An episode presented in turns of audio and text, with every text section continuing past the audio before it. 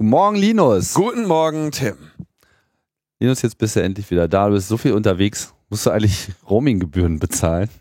Äh, solange ich mich regelmäßig wieder in der Metaebene einlogge, äh, habe ich äh, freies Roaming.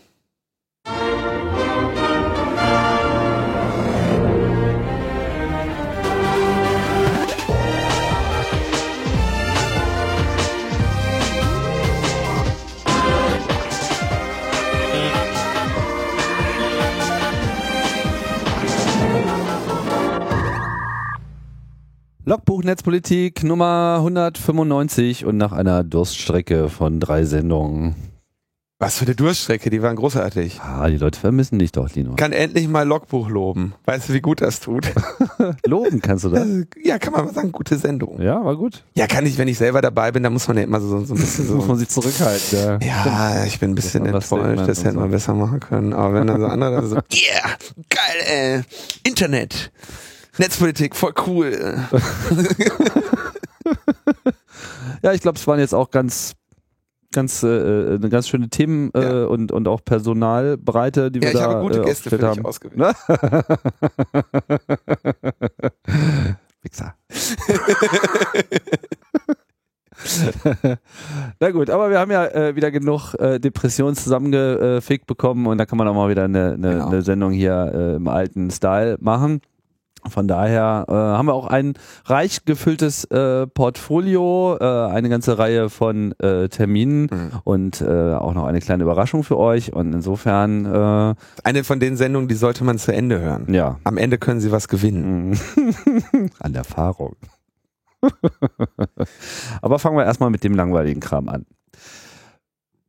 Ja, das WLAN, Das WLAN. das ewige Thema, die Störerhaftung und äh, hier ja nun wirklich auch schon vielfach immer wieder äh, vorgebracht und in den letzten äh, Berichterstattungen hatten wir ja auch darauf hingewiesen, dass da ja noch so ein, äh, ein Verfahren anhängig ist beim EuGH.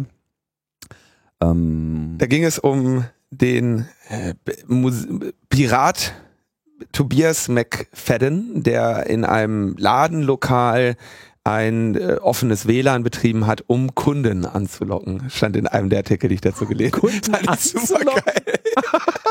so ein Lokmodul. Nee, ist aber, ist aber stimmt ja. Ich meine, so freies WLAN. Ähm, ich kenne das ja auch, wenn ich äh, im, im Nicht-EU-Ausland unterwegs bin, äh, dann blickt man halt mal ganz kurz, äh, in, wo sind denn hier die Starbucks und die Apple Stores? Äh, wo ja, so ein, Log so ein installiert, wie bei Pokémon Ja, Go irgendwie. Oder so ein Rauch äh, wird verbreitet, die ganzen Pokémons kommen so, oh, wie so die Zombies im Nebel. Oh, WLAN. Mach das WLAN aus, das, mach das WLAN aus, das lockt die Nerds an. Ja, ja, das funktioniert. Der weiß, der weiß Bescheid. Und äh, das hat dann natürlich auch alle diese ganzen Netzzombies äh, angelockt, die dann ganz schlimme Dinge getan Ja, haben. und die wollten dann Die haben Musik dann hören. Sachen heruntergeladen. Ein Lied, So. ein Lied Ein einziges Lied, auf das sie sich geeinigt haben. Mm, Genau, und Das dann geht natürlich nicht. Dann wurde er abgemahnt, wie das so ist. Und jetzt geht es natürlich um die Kernfrage der Störerhaftung. War er jetzt, trägt er eine Mitschuld äh, in diesem Falle, dass, äh, dass dieses Lied dort äh, heruntergeladen und ihr wisst ja, wenn wir von herunterladen reden, dann reden wir, die Abmahnung bezieht sich ja nicht auf das Herunterladen, sondern auf das öffentlich zugänglich machen. Das eben als Teil von äh, vom Torrenting eben auch geschieht, dass man nicht nur herunterlädt, sondern auch wieder den anderen zugänglich macht und darauf bezieht sich ja dann die Abmahnung. Dieses Thema äh, wurde von mehreren Gerichten behandelt, bis es dann irgendwann nach Luxemburg durchgeboxt wurde und wir wissen, dass der EuGH ja einen Generalanwalt hat, der dann immer so eine rechtliche Einschätzung verfasst und dass es häufig der Fall ist, dass ähm, Der der, wird. der dieser Einschätzung, dass das Gericht dieser Einschätzung folgt. Und der Generalanwalt hatte gesagt, dass der, dass der äh, McFadden, der Betreiber des WLANs, zwar gerichtlich dazu verpflichtet werden könne, die von Sony beanstandete Rechtsverletzung zu beenden oder zu verhindern. Dabei müssten jedoch äh, Grundsätze wie die der Verhältnismäßigkeit und der Effektivität beachtet werden. Und das Gericht war nicht vollständig überzeugt und hat entschieden. Erstens, der Betreiber dieses WLANs ist nicht haftbar. Das heißt, er hat keine Ersatzpflicht. So. Äh, bedeutet, einen entstandenen Schaden kann Sony äh, gegenüber ihm nicht geltend machen. Können jetzt nicht sagen, hier, das wurde jetzt 20 Mal runtergeladen, dabei ist uns jeweils folgender Schaden entstanden und das muss jetzt alles bezahlen. Das ist schon mal ganz gut. Ja, kommen wir, da kommen wir, kommen wir nachher zu, weil das spielt heutzutage bei Abmahnungen ohnehin kaum noch eine Rolle. Ja. Aber zweitens haben sie gesagt, Sony kann aber Maßnahmen zur Verhinderung weiterer Rechtsverstöße verlangen und solange sie angemessen und verhältnismäßig sind. Und dazu würden zum Beispiel gehören passwortgeschützter Zugang, Registrierung der Nutzer, allerdings nicht eine Überwachung des Netzverkehrs der einzelnen Nutzer. Und nun wird noch, scheiden sich noch die Geister darüber, ob das Gericht auch entschieden hat, ähm, dass Unterlassungsansprüche gegen Störer weiterhin zulässig sind. Denn die Idee eines Unterlassungsanspruchs, also wenn ein Unterlassungsanspruch besteht, ist das die Voraussetzung dafür, dass du überhaupt eine Abmahnung machen kannst. Das Rechtsmittel der Abmahnung haben wir ja ähm, für den für die quasi schnelle Abhilfe und Abwendung eines Schadens. Ja, also äh, ich glaube, wir hatten hier öfter das Beispiel, du würdest jetzt irgendwas äh, Falsches über mich behaupten in, auf, auf einer Internetseite und ich wäre damit unzufrieden, würdest sagen, hier der Linus, der hat doch nie doof, der ist doof, der hat eine 5 in Mathe gehabt oder so. Und dann, dann kann ich abmahnen und sagen, hier, ähm, äh, hör damit auf, bevor ich dich verklage.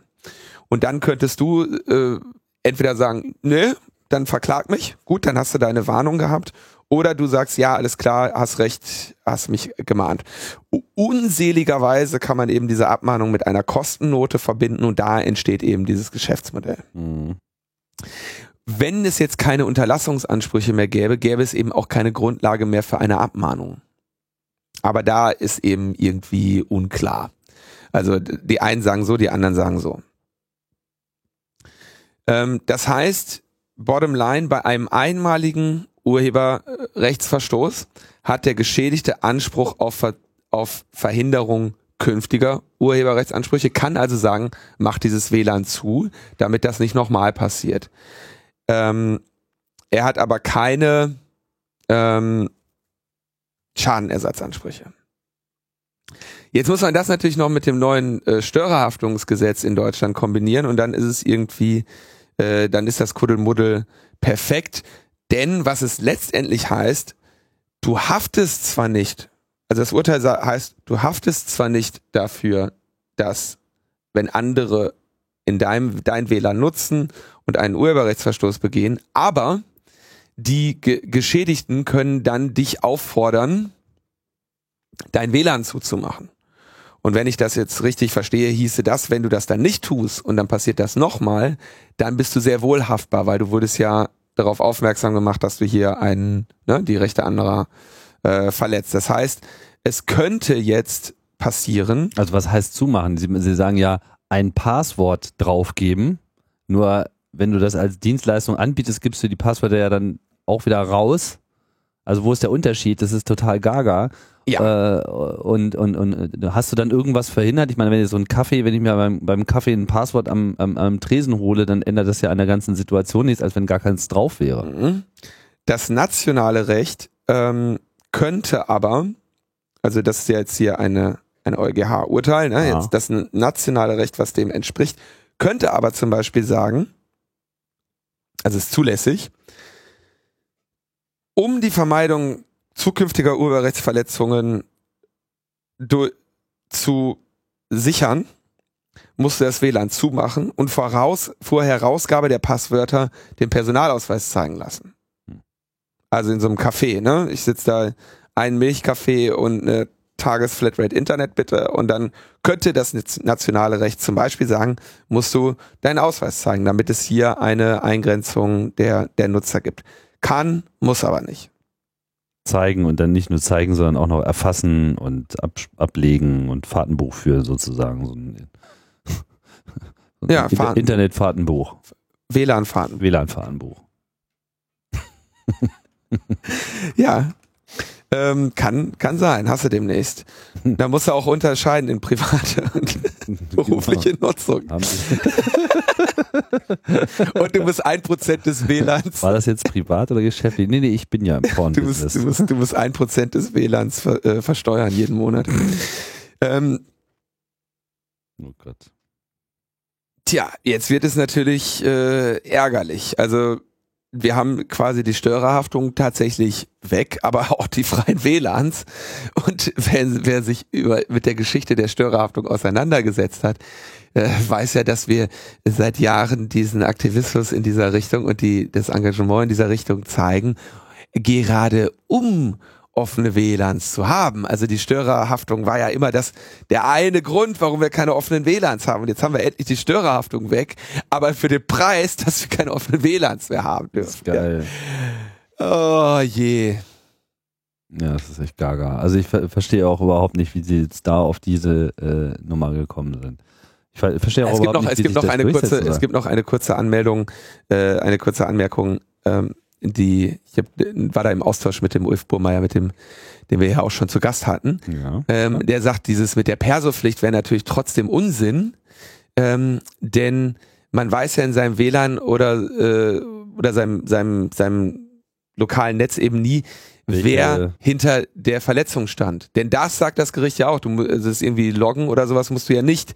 Das äh, darfst du sogar nicht. Das, das heißt, du dieses Personalausweis zeigen, wäre nur so eine Angstmaßnahme. Du müsstest ja auch noch die MAC-Adresse sozusagen zu äh, notieren, aber das darfst du ja wieder nicht. Das darfst du wiederum nicht. Also ist totaler Quatsch, aber es wäre so dieses, es, es geht denen um diese Angstmaßnahme, ne? dass irgendwie einer reinkommt und sagt hier äh, WLAN und dann sagst du, zeig Perso. Und 18. ja, ne, das ist also, Das ist wirklich sinnlos. Also, wichtig ist, der EuGH fordert die, so eine Pflicht nicht. Er sagt nur, dass das Europarecht sowas nicht verbietet, ne? Also diese Verschlüsselungspflicht und so weiter. Ähm, und ist halt am Ende, wie du schon gerade sagtest, totaler Unsinn, ob du jetzt den Zugang offen hast zu diesem WLAN oder nicht, spielt doch überhaupt gar keine Rolle. Ja, ich äh, am Ende, da- das ändert ja nichts daran, was die Nutzer am Ende damit machen. Also Situation, du musst deinen Personalausweis zeigen, du musst äh, deine Telefonnummer angeben im, im, im Captive Portal und am Ende haben wir, bekäme dann der Kaffeebetreiber eine Abmahnung, hatte an dem Tag äh, 60 Kunden in der Bude und kann trotzdem nichts machen. Ja, also es führt zu nichts. ja, und hat vor allem wieder den, den, den, denselben administrativen und bedrohlichen Scheißdreck, weswegen er äh, kein WLAN vorher überhaupt eingeschaltet hat. Da, weil, ne? Ich meine, die wollen einfach nur den Leuten ein Netz geben, damit sie da ihren, in Ruhe ihren Kaffee trinken können und gut ist. Und dann wollen die da nichts mehr mit zu tun haben. runterladen. Ja, dann Es ist eine Katastrophe. Es ist eine, es ist zum Heulen. das ja. ist zum Heulen. Aber immerhin, ähm, es gibt äh, eine Haftungsfreistellung, äh, ähm, die nicht verboten, also du könntest jetzt im nationalen Recht auch eine vollständige Haftungsfreistellung machen. Das wäre ja der, der EuGH hätte ja noch schlimmer kommen können. Der hätte ja auch sagen können, nö, haftet, fertig. Ja. Dann wäre das Thema äh, noch sehr viel schneller durch gewesen. So haben sie jetzt irgendwie so ein komisches Urteil, um das sich jetzt nationale Gerecht Gesetzgebung wieder herumwuseln muss. Ähm, dann haben wir auch, glaube ich, schon eine äh, Waldorf-Frommer hat ja dann irgendwie äh, also die Abmahnkanzlei äh, Waldorf-Frommer sah, feiert, dass der EuGH die Störerhaftung bestätigt äh, für ungesicherte anonyme WLAN-Netzwerke und dass sie sich da im Prinzip sehr drüber freuen. Ja? Aber die schreiben immer, dass sie sich freuen. Und äh, ich glaube auch, dass sie sich jeden Tag freuen, wenn sie Solange sehen, das alles noch wie viel ihre, Druck, äh, ihre Gelddruckmaschine an einem Tag auswirft. Ne? Ja. Tja. Aber jetzt ist es natürlich nochmal richtig haarig, weil jetzt haben wir natürlich eine EuGH-Entscheidung, die jetzt äh, quasi mehr oder weniger eine, eine Richtlinie vorgibt für die äh, Rechtsprechung und Gesetzgebung in äh, allen europäischen Staaten und eigentlich ist nichts klar. Ja, Also jetzt ist es einfach nochmal nochmal extra unklar, weil es jetzt eine zentrale Regelung gibt, die genauso unsinnig ist wie die, die wir vorher hatten. Also ich meine, jetzt ist die nationale Gesetzgebung im Prinzip besser als diese europäische Variante, aber man kann jetzt auch irgendwie auch nicht so richtig voranschreiten mit dieser ganzen Argumentation. Schön wäre es gewesen, wenn die, die TMG-Reform die Unterlassungsansprüche äh, abgeschafft hätte. Dann wäre nämlich jetzt Ruhe. Dann hättest du vom EuGH die äh, Haftungsansprüche weg und im nationalen Recht die Unterlassungsansprüche und dann wäre Ruhe. Dann könntest du WLAN aufmachen. Aber das wurde ja genau damals auch kritisiert bei der äh, TMG-Reform, dass man gesagt hat, ähm, solange diese Unterlassungsansprüche bestehen, haben wir, bleibt der Ärger erhalten. Und äh, genau das ist eben jetzt auch passiert. Tja, also. Alles scheiße. Nicht alles scheiße, aber wir brauchen jetzt mal irgendwann eine vernünftige Rechtssicherheit für WLANs. Und ja, aber ich frage mich jetzt, wo die jetzt herkommen soll. Mit, schön wäre, wenn der, also wenn der deutsche Gesetzgeber jetzt sagen würde, ähm, es gibt keine, also Haftungen gibt es ja dann ohnehin nicht mehr und dann sagt, es gibt keine Verschlüsselungspflicht und keine Perso-Pflicht, fertig. Aber wir haben ja da drin stehen geeignete Maßnahmen und so weiter. Ist, es bleibt haarig. Am einfachsten ist das leider, ich meine, man ja dann auch immer wieder für die äh, technischen Umgehungen äh, gescholten, weil sie das Problem nicht lösen. Aber mir scheint nach wie vor die einfachste Möglichkeit zu sein, irgendein VPN dahinter zu klemmen, die Sache in, in Schweden oder sonst wo rauspurzeln zu lassen oder in dem Freifunk VPN und zu sagen, alles klar, jetzt ist wenigstens Ruhe.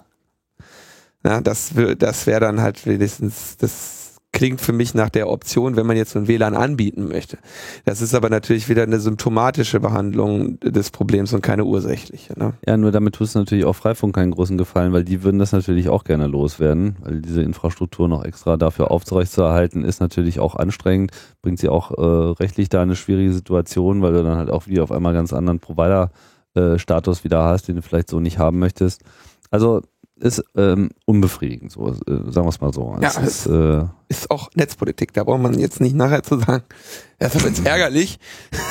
ihr wusstet doch, womit ihr es zu tun habt. wir haben noch viel, was viel, wir haben noch viel schöneres Urteil. Warten. Links.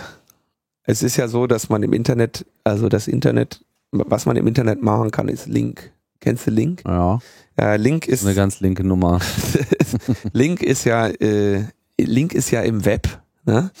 Äh, der Verwahl, also das was den Hypertext irgendwann so das, das ganze Genie des Hypertexts des Hypertextes liegt ja im Link, dass du wohin klicken kannst und woanders hinkommst. Eine Referenz herstellst und man dieser folgen kann. Ne? Zuvor schrieb man siehe Seite 5 und heute äh, linkt man auf den Anchor oder ich glaube, das hat man in den 90ern gemacht. Mhm. Ähm, heute äh, macht man eine ganz einfache kleine JavaScript-Bibliothek und dann kann man auch woanders hinlinken. ähm, und jetzt stellt sich die Frage, was ist denn, wenn ich woanders hinlinke? Ja, was ist, wenn ich auf einen illegalen Inhalt linke, bin ich dann daran schuld? Mache ich mir den zu eigen? Betrifft natürlich relativ viele. Betrifft also ein rechtlich zu beanstandender Inhalt befindet sich im Netz. Jemand anderes berichtet darüber, was ist jetzt, wenn er darauf linkt oder nicht. Und was rechtlich zu beanstanden heißt natürlich in der Regel urheberrechtlich äh, zu beanstanden. Und da sind wir bei dem Fall, den wir oder auch äh, andere Sachen, Verleumdung und so. Also es gab ja da verschiedenste Diskussionen. Ja, aber am Ende wird's immer um äh, geht's Urheberrecht natürlich geht immer um Urheberrecht, weil da sind die Leute mit der Kohle.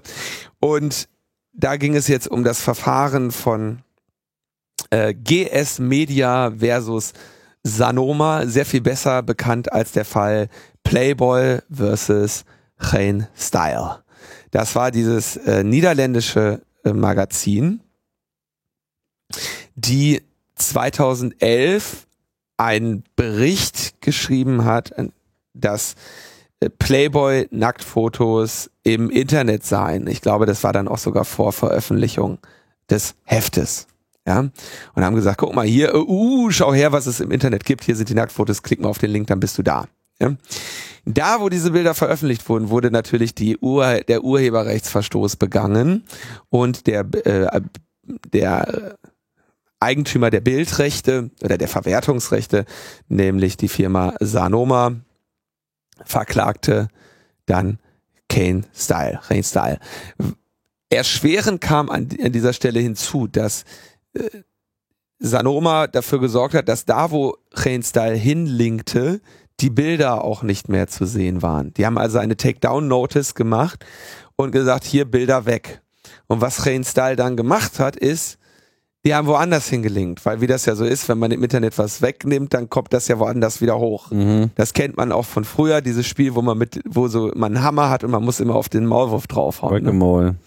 Ja, na, kennst du, ne? Ja. Hast du auch immer gespielt wahrscheinlich früher. Also bevor, bevor du einen E-Computer hattest. Wir haben, wir haben das sogar bei Blinkenlights in, äh, in Toronto, kannst du das auf dem Telefon spielen auf dem Haus. Sehr geil. Ja, Whack-a-Mole. Sehr geil. Ja, das haben die auch gespielt. Ja. Und ähm, ist dann woanders wieder hochgekommen. Und jetzt hat Kane Style auf die andere Stelle gelinkt. Und gesagt, oh, da ist es weg. Da ist so eine Copyright Takedown Notice. Ähm, jetzt müssen wir woanders hinlinken, weil das, was wir, worüber wir berichtet haben, ist auf einmal weg. Und wir brauchen ja eine Quelle dafür. Die Leute lesen den Artikel ja nicht, sondern die kommen ja nur zu unserer Seite, um sich von da aus zu den Playboy-Bildern äh, weiter zu klicken. Und genau das war natürlich dann auch das Problem, denn sie hatten dort eine kommerzielle Seite laufen. Und der EuGH hat jetzt entschieden, dass ein höherer Sorgfältigkeitsmaßstab für kommerzielle Betreiber gilt.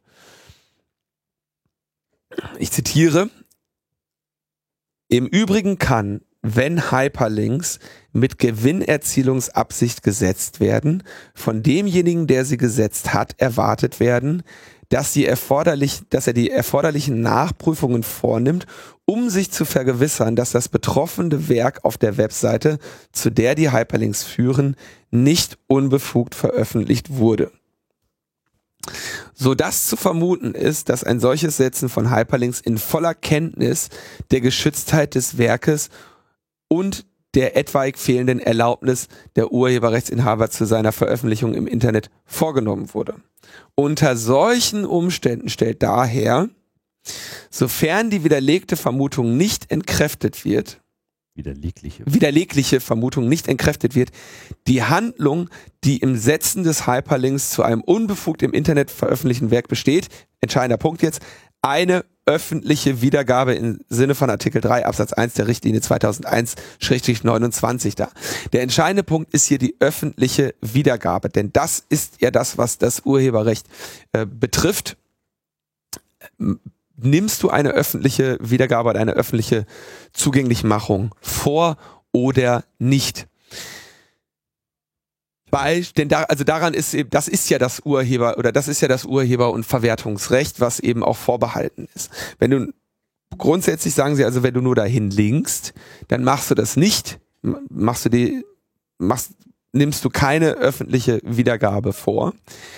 Wenn du aber jetzt dir erkenntlich ist, dass das, was da stattfindet, verboten ist und gegen Rechte verstößt, und du dann auch diese Falle machst, wie Chen Style, dass äh, den Fehler machst, dass sie danach den Link nochmal ändern und quasi durch diese Takedown-Notice ihnen klar sein musste, dass das, worauf sie da linken, illegal ist. Dann sagt der, äh, sagt das Gericht, dann hast du es jetzt auch wirklich, dann, dann fällst du jetzt halt auch unter dieses Urheberrecht. Dummerweise ist das Urteil natürlich nicht so formuliert, dass sie sagen, ähm, nur wenn man beim eine, zweiten Mal oder wenn du Kenntnis darüber hattest. also wenn belegbar ist, dass du es wirklich absichtlich getan hast. ja, Weil, und das wissen wir ja auch, äh, man kann natürlich auf irgendetwas hinlinken, und das wo nicht nichts ist und eine Woche später ist da was, weil wer schaut sich schon alle Links, die man jemals gesetzt hat, an, was dahinter ist. Ich meine, da gehen Domains weg, werden durch irgendwelche Pornanbieter aufgekauft etc. Gibt's alles mögliche. Was kümmern mich meine Links von gestern? Ja, und äh, es sollten einen auch die Links von gestern eigentlich auch nicht groß kümmern.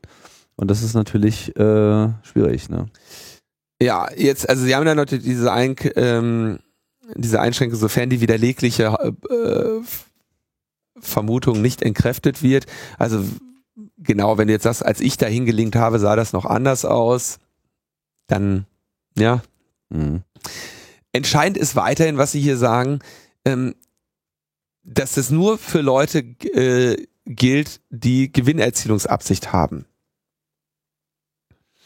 Ähm,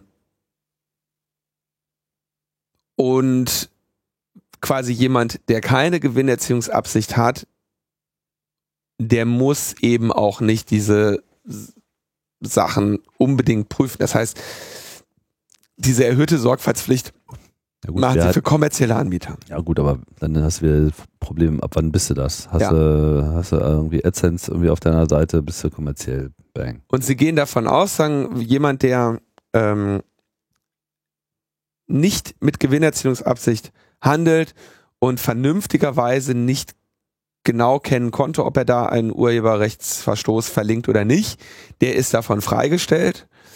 Ähm, jemand, der eine Gewinnerzielungsabsicht hat, bei dem gilt die erhöhte Sorgfaltspflicht und da ist dann einfach, wird einfach die Kenntnis auch vorausgesetzt. Und spannend ist, dass sie in einem vorherigen Urteil, ich glaube, das ist so ein Jahr her, gesagt haben, wenn du ein YouTube-Video bei dir einbettest, ist keine öffentliche Zugänglichmachung. Da haben sie ja quasi wirklich technisch verstanden, ähm, dass Man nicht dieses. YouTube-Video woanders herkommt. Du, du bettest das ein. Was ja eigentlich der krassere Akt ist als der Link. Ja, also das ist ja dann tatsächlich bei dir äh, in gewisser Form zu eigen gemacht, der, der Besucher der Seite. Da haben sie gesagt, ähm, das ist ähm, keine erneute äh, öffentliche Zugänglichmachung mit dem Verlinken ähm, gleichgesetzt.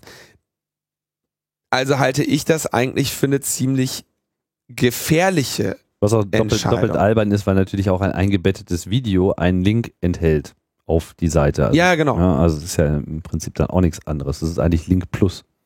Der äh, Leo, Leonard Dobusch sagt aber bei Netzpolitik.org, dass er es eigentlich schön findet, dass es wenigstens diese Unterscheidung nach Profitabsicht endlich mal gibt, weil das auf Dauer ähm, dafür sorgen könnte, wenn sich das jetzt, wenn das jetzt mal die Runde macht, dass solche Regelungen eben für die Profitabsicht Seite der Medaille gelten, dass man mehr Fair Use bekommt, dass man quasi sagt, hier der kleine, der kleine Twitterer, ähm, der darf, dem wird sowas nachgesehen, aber wer eine Profitabsicht hat, dem eben nicht. Äh, trotzdem glaube ich, dass das ein bisschen, also das klingt alles nicht nach besonders schönen Sachen. Tja. Nehmen sie uns noch die Links weg. Der EuGH äh, lässt uns nicht so gut schlafen. Lässt nach. Ja, also schwächelt. Also als sie, 10, als sie noch 10. auf den Generalanwalt gehört haben, waren sie besser. Hört auf den Trainer, Jungs. Hört auf den Trainer. ja. Wobei ich nicht genau weiß, was der, äh, was die Einschätzung des Generalanwalts in dem Fall war. Die haben wir irgendwann hier mal behandelt, aber ich bin mir nicht mehr ganz sicher. Gut. Jetzt ist es, es ist gleich zwölf, wir dürfen drüber reden. 10 vor 12. 10 vor 12. Es ist 10 vor 12. Wir brechen die Sperrfrist in einer Aufzeichnung in der Metaebene um 10 Minuten. Ähm, Aber wir veröffentlichen ja nicht. um wir 12. veröffentlichen nicht. Also nicht vor 12. Ja, stimmt nicht. Auch nicht um 12, aber Jetzt müssen wir noch um 12. Also vor dem Bundesverwaltungsgericht in Leipzig ist eine Klage eingegangen. Und diese Klage wurde eingereicht von der D6 Management GmbH. Die D6 Management GmbH äh, gehört dem ECO oder ist dem ECO untergeordnet, dem Verband der oh je, steht nochmal Ver- Verband der, ähm, der Internetwirtschaft. Ähm, klar, ECO, ne, macht Sinn. Und die betreiben den großen europäischen Internet Exchange D6. Und wie wir wissen, hat der BND ja an dem D6 äh, ähm, Überwachungsmaßnahmen durchgeführt. Und diese Überwachungsmaßnahmen ja mehr oder weniger angeordnet. Da ist viel hinter verschlossener Tür passiert. Da waren, wo durften sie nicht drüber reden.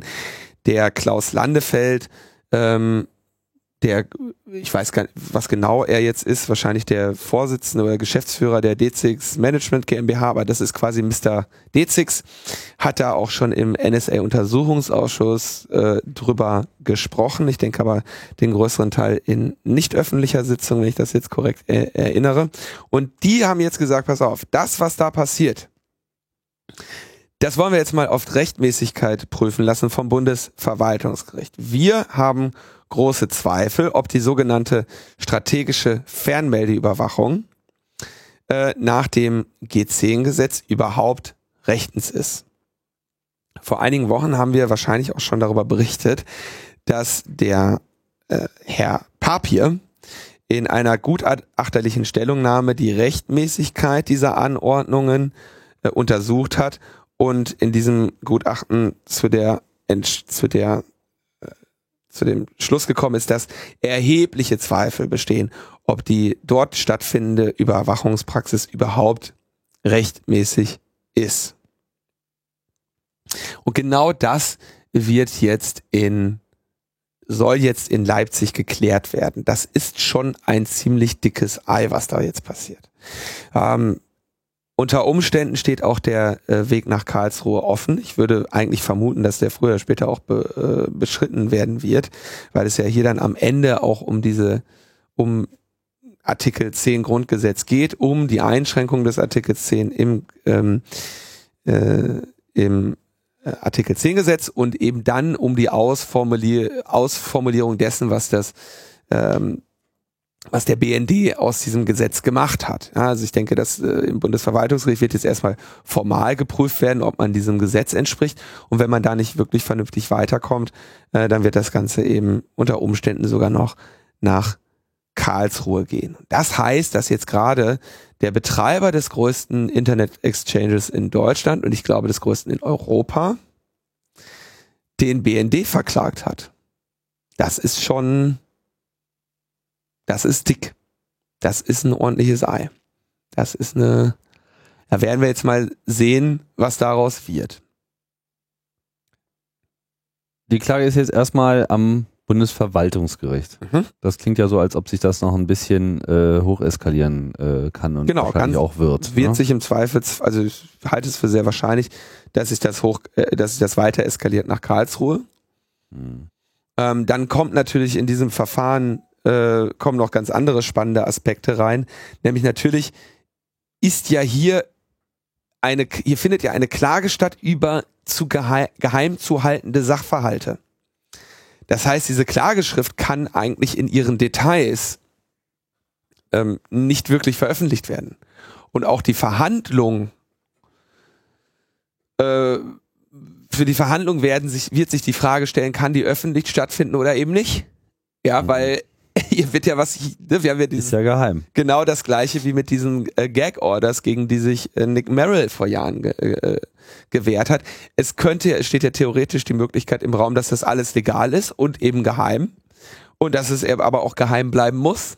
Also wie das, wie das Bundesverwaltungsgericht in diesem Rahmen jetzt ein Verfahren äh, führen möchte, ein Ver Verhandlungen führen möchte, ein, ein Urteil sprechen möchte, ähm, stellt da die Gelehrten noch einmal vor eine sehr spannende Herausforderung. Deswegen wahrscheinlich auch die relativ lange Wartezeit. Ich meine, die Position von Klaus Landefeld in diesem Bereich war schon klar, dass er äh, auf diese Snowden-Sache keinen Bock hat, dass er auf diese BND-Sache keinen Bock hat. Mhm. Wir haben immer wieder gesehen, dass äh, der D6 da in dem Rahmen dessen, wie er sprechen konnte, ähm, immer anfangs gesagt hat, dürfen wir nicht drüber sprechen, sich dann zurückgezogen hat, wahrscheinlich in Klausurtagung mit den Anwälten gegangen ist und geguckt hat, was können wir irgendwie machen.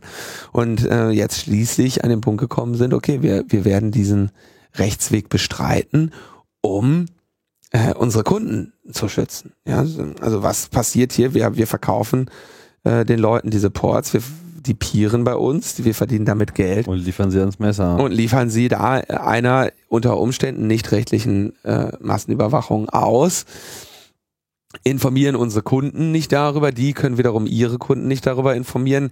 Der BND, was der damit macht, ist sowieso völlig unklar. Und dann stellt sich natürlich die Frage, der, der D6 ist natürlich mitnichten ein, äh, ein, ein, ein deutscher Internet-Exchange. Internet kennt ja wenig äh, wenig Nationen. Und ähm, da stellt natürlich die, die Frage, die sich ultimativ stellt, das Grundgerecht, das Grundrecht aus Artikel 10, ist das jetzt auf das Territorium der Bundesrepublik Deutschland begrenzt oder nicht? Und wenn das nicht auf das, äh, auf das Territorium der Bundesrepublik Deutschland äh, begrenzt ist, wie kann dann der BND dort äh, den internationalen Traffic abhören? Denn wir wissen ja, der BND darf ja gar nicht deutschen Traffic abhören. Das heißt, der BND sitzt in Deutschland und versucht internationalen Traffic abzuhören, unterliegt aber dem Grundgesetz und dem Artikel 10 Gesetz weil er in Deutschland, weil es in Deutschland stattfindet, aber eigentlich ja nicht, weil es der BND ist. Also wird jetzt, da, da werden dann natürlich, da wird noch die eine oder andere Weltraumtheorie entfaltet werden. Ich glaube auch, das Bundesverwaltungsgericht wird es sehr zügig nach oben durchreichen, weil mit dem Kram wollen sie das bestimmt nichts zu tun eine haben. heiße Kartoffel. Ja. Ja, ja. Also dass wir das, aber erstmal wirklich Hut ab, dass, äh, dass hier ein Internet-Exchange-Betreiber eben sagt, nee, so nicht. Ja, ich meine, sich mit dem Support von Hans-Jürgen Papier an der Stelle äh, ausgestattet zu sehen, das hat sicherlich die, den Schritt beflügelt. Das ist ja nun auch nicht irgendjemand, sondern jemand, der sich halt in den letzten Jahren eben auch äh, extrem natürlich damit auseinandergesetzt hat, natürlich auch selber Präsident des Bundesverfassungsgerichts war und von daher natürlich auch ähm, man ihm jetzt nicht unbedingt äh, unterstellen kann, er hätte jetzt von dieser Materie keine Ahnung. so, so. Also äh, das ist schon äh, wirklich sehr interessant. Mich faszinieren überhaupt die diese ganzen, also nicht alle, aber die, die ich bisher so wahrgenommen habe, die Mitglieder des Bundesverfassungsgerichts, die haben schon wirklich einen, einen Duktus und einen, sind auch auf eine Art und Weise staatstragend, die finde ich schon äh, bemerkenswert. Ja, also diese Klage geht jetzt raus. D6 verklagt den BND. Dicke Nummer, müssen wir mal gucken. Wird heute sicherlich auch äh, nicht nur bei Logbuch Netzpolitik ganz gut durch die Postillen zirkeln. Und wir äh, werden das begleiten, was hier passiert, aber stellt euch nicht auf schnelle Ergebnisse ein. Aber ist natürlich äh, auf jeden Fall für den BND der nächste äh, PR-GAU gleich nach dem äh, NSA-Untersuchungsausschuss könnte dazu führen, dass es dann wieder neue Gesetze gibt und ihnen noch mehr Rechte einräumt. Ja, genau, das ist das Einzige, was wir gerade und sorgen. mehr Geld. machen. Das ist das Einzige, was wir gerade sorgen. Ach, das war auch illegal. Naja, dann müssen wir da auch nochmal. Deswegen hoffe ich, dass die nach, äh, dass sie schön fleißig nach Karlsruhe gehen. Ähm, tja. Dann haben wir ja so einen europäischen digitalen Binnenmarkt, der mal ein bisschen harmonetarisiert werden muss. ähm, und da haben wir ja auch direkt den richtigen Mann dafür, nämlich den äh, Di- Digitalkommissar Günther, Günther Oettinger. Und der hat jetzt ein äh, großes Programm vorgestellt, zusammen mit dem, ah, der Name ist sogar, wer ist der? Andrus Ansip, ne? Mhm.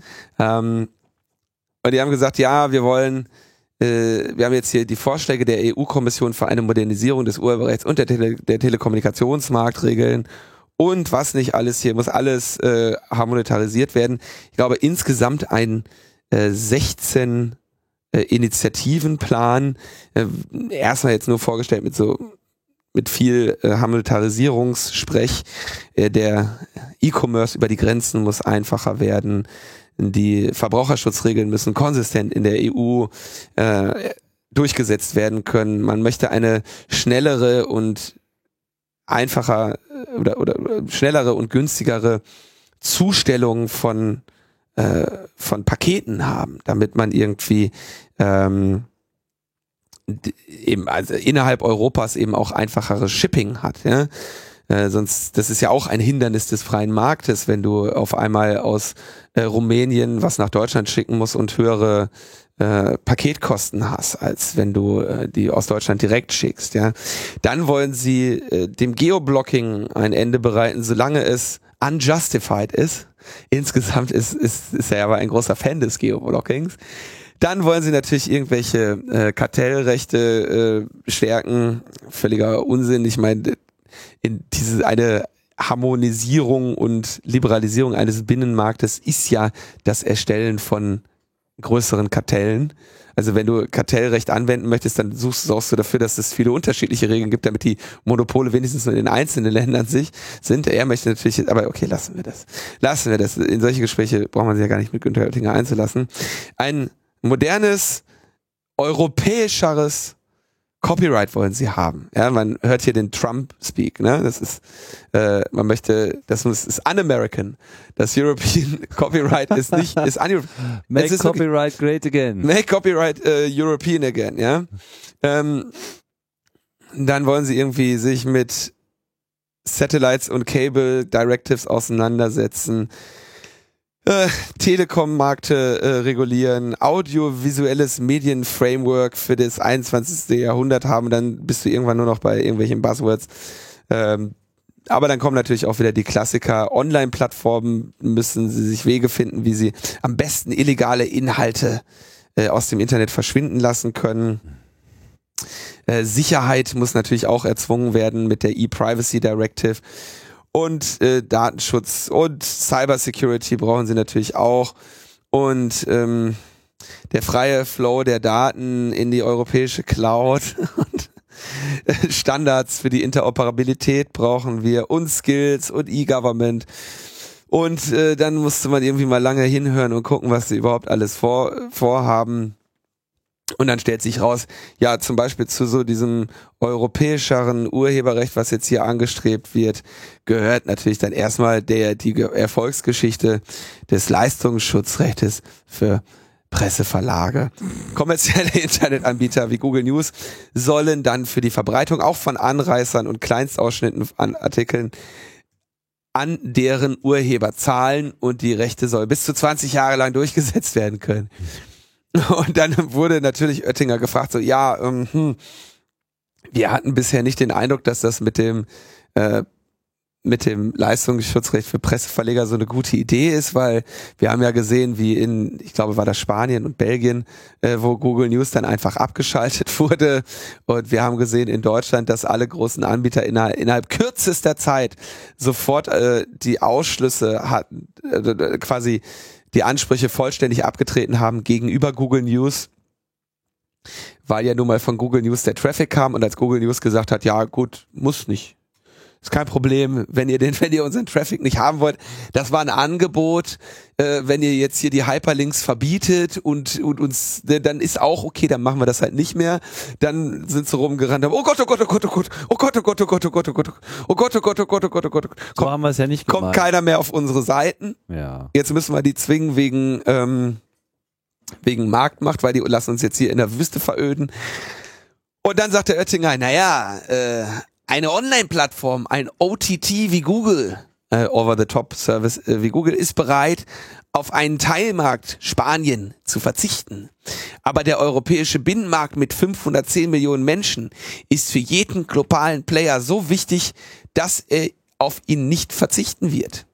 Mit anderen Worten, sie sagen halt so, ja, äh, ne, du legst dich vielleicht mit Spanien, mit Belgien an, du erpresst vielleicht die Deutschen, aber wenn wir wenn wir hier mal als Europäer an einem, an einem Seil ziehen, dann können wir Google vielleicht doch erpressen. Ich glaube, er denkt da so an China, ne? wo Google dann irgendwann auch relativ viele äh, Kompromisse eingegangen ist, weil sie unbedingt natürlich nicht auf diesen chinesischen Markt äh, verzichten wollten.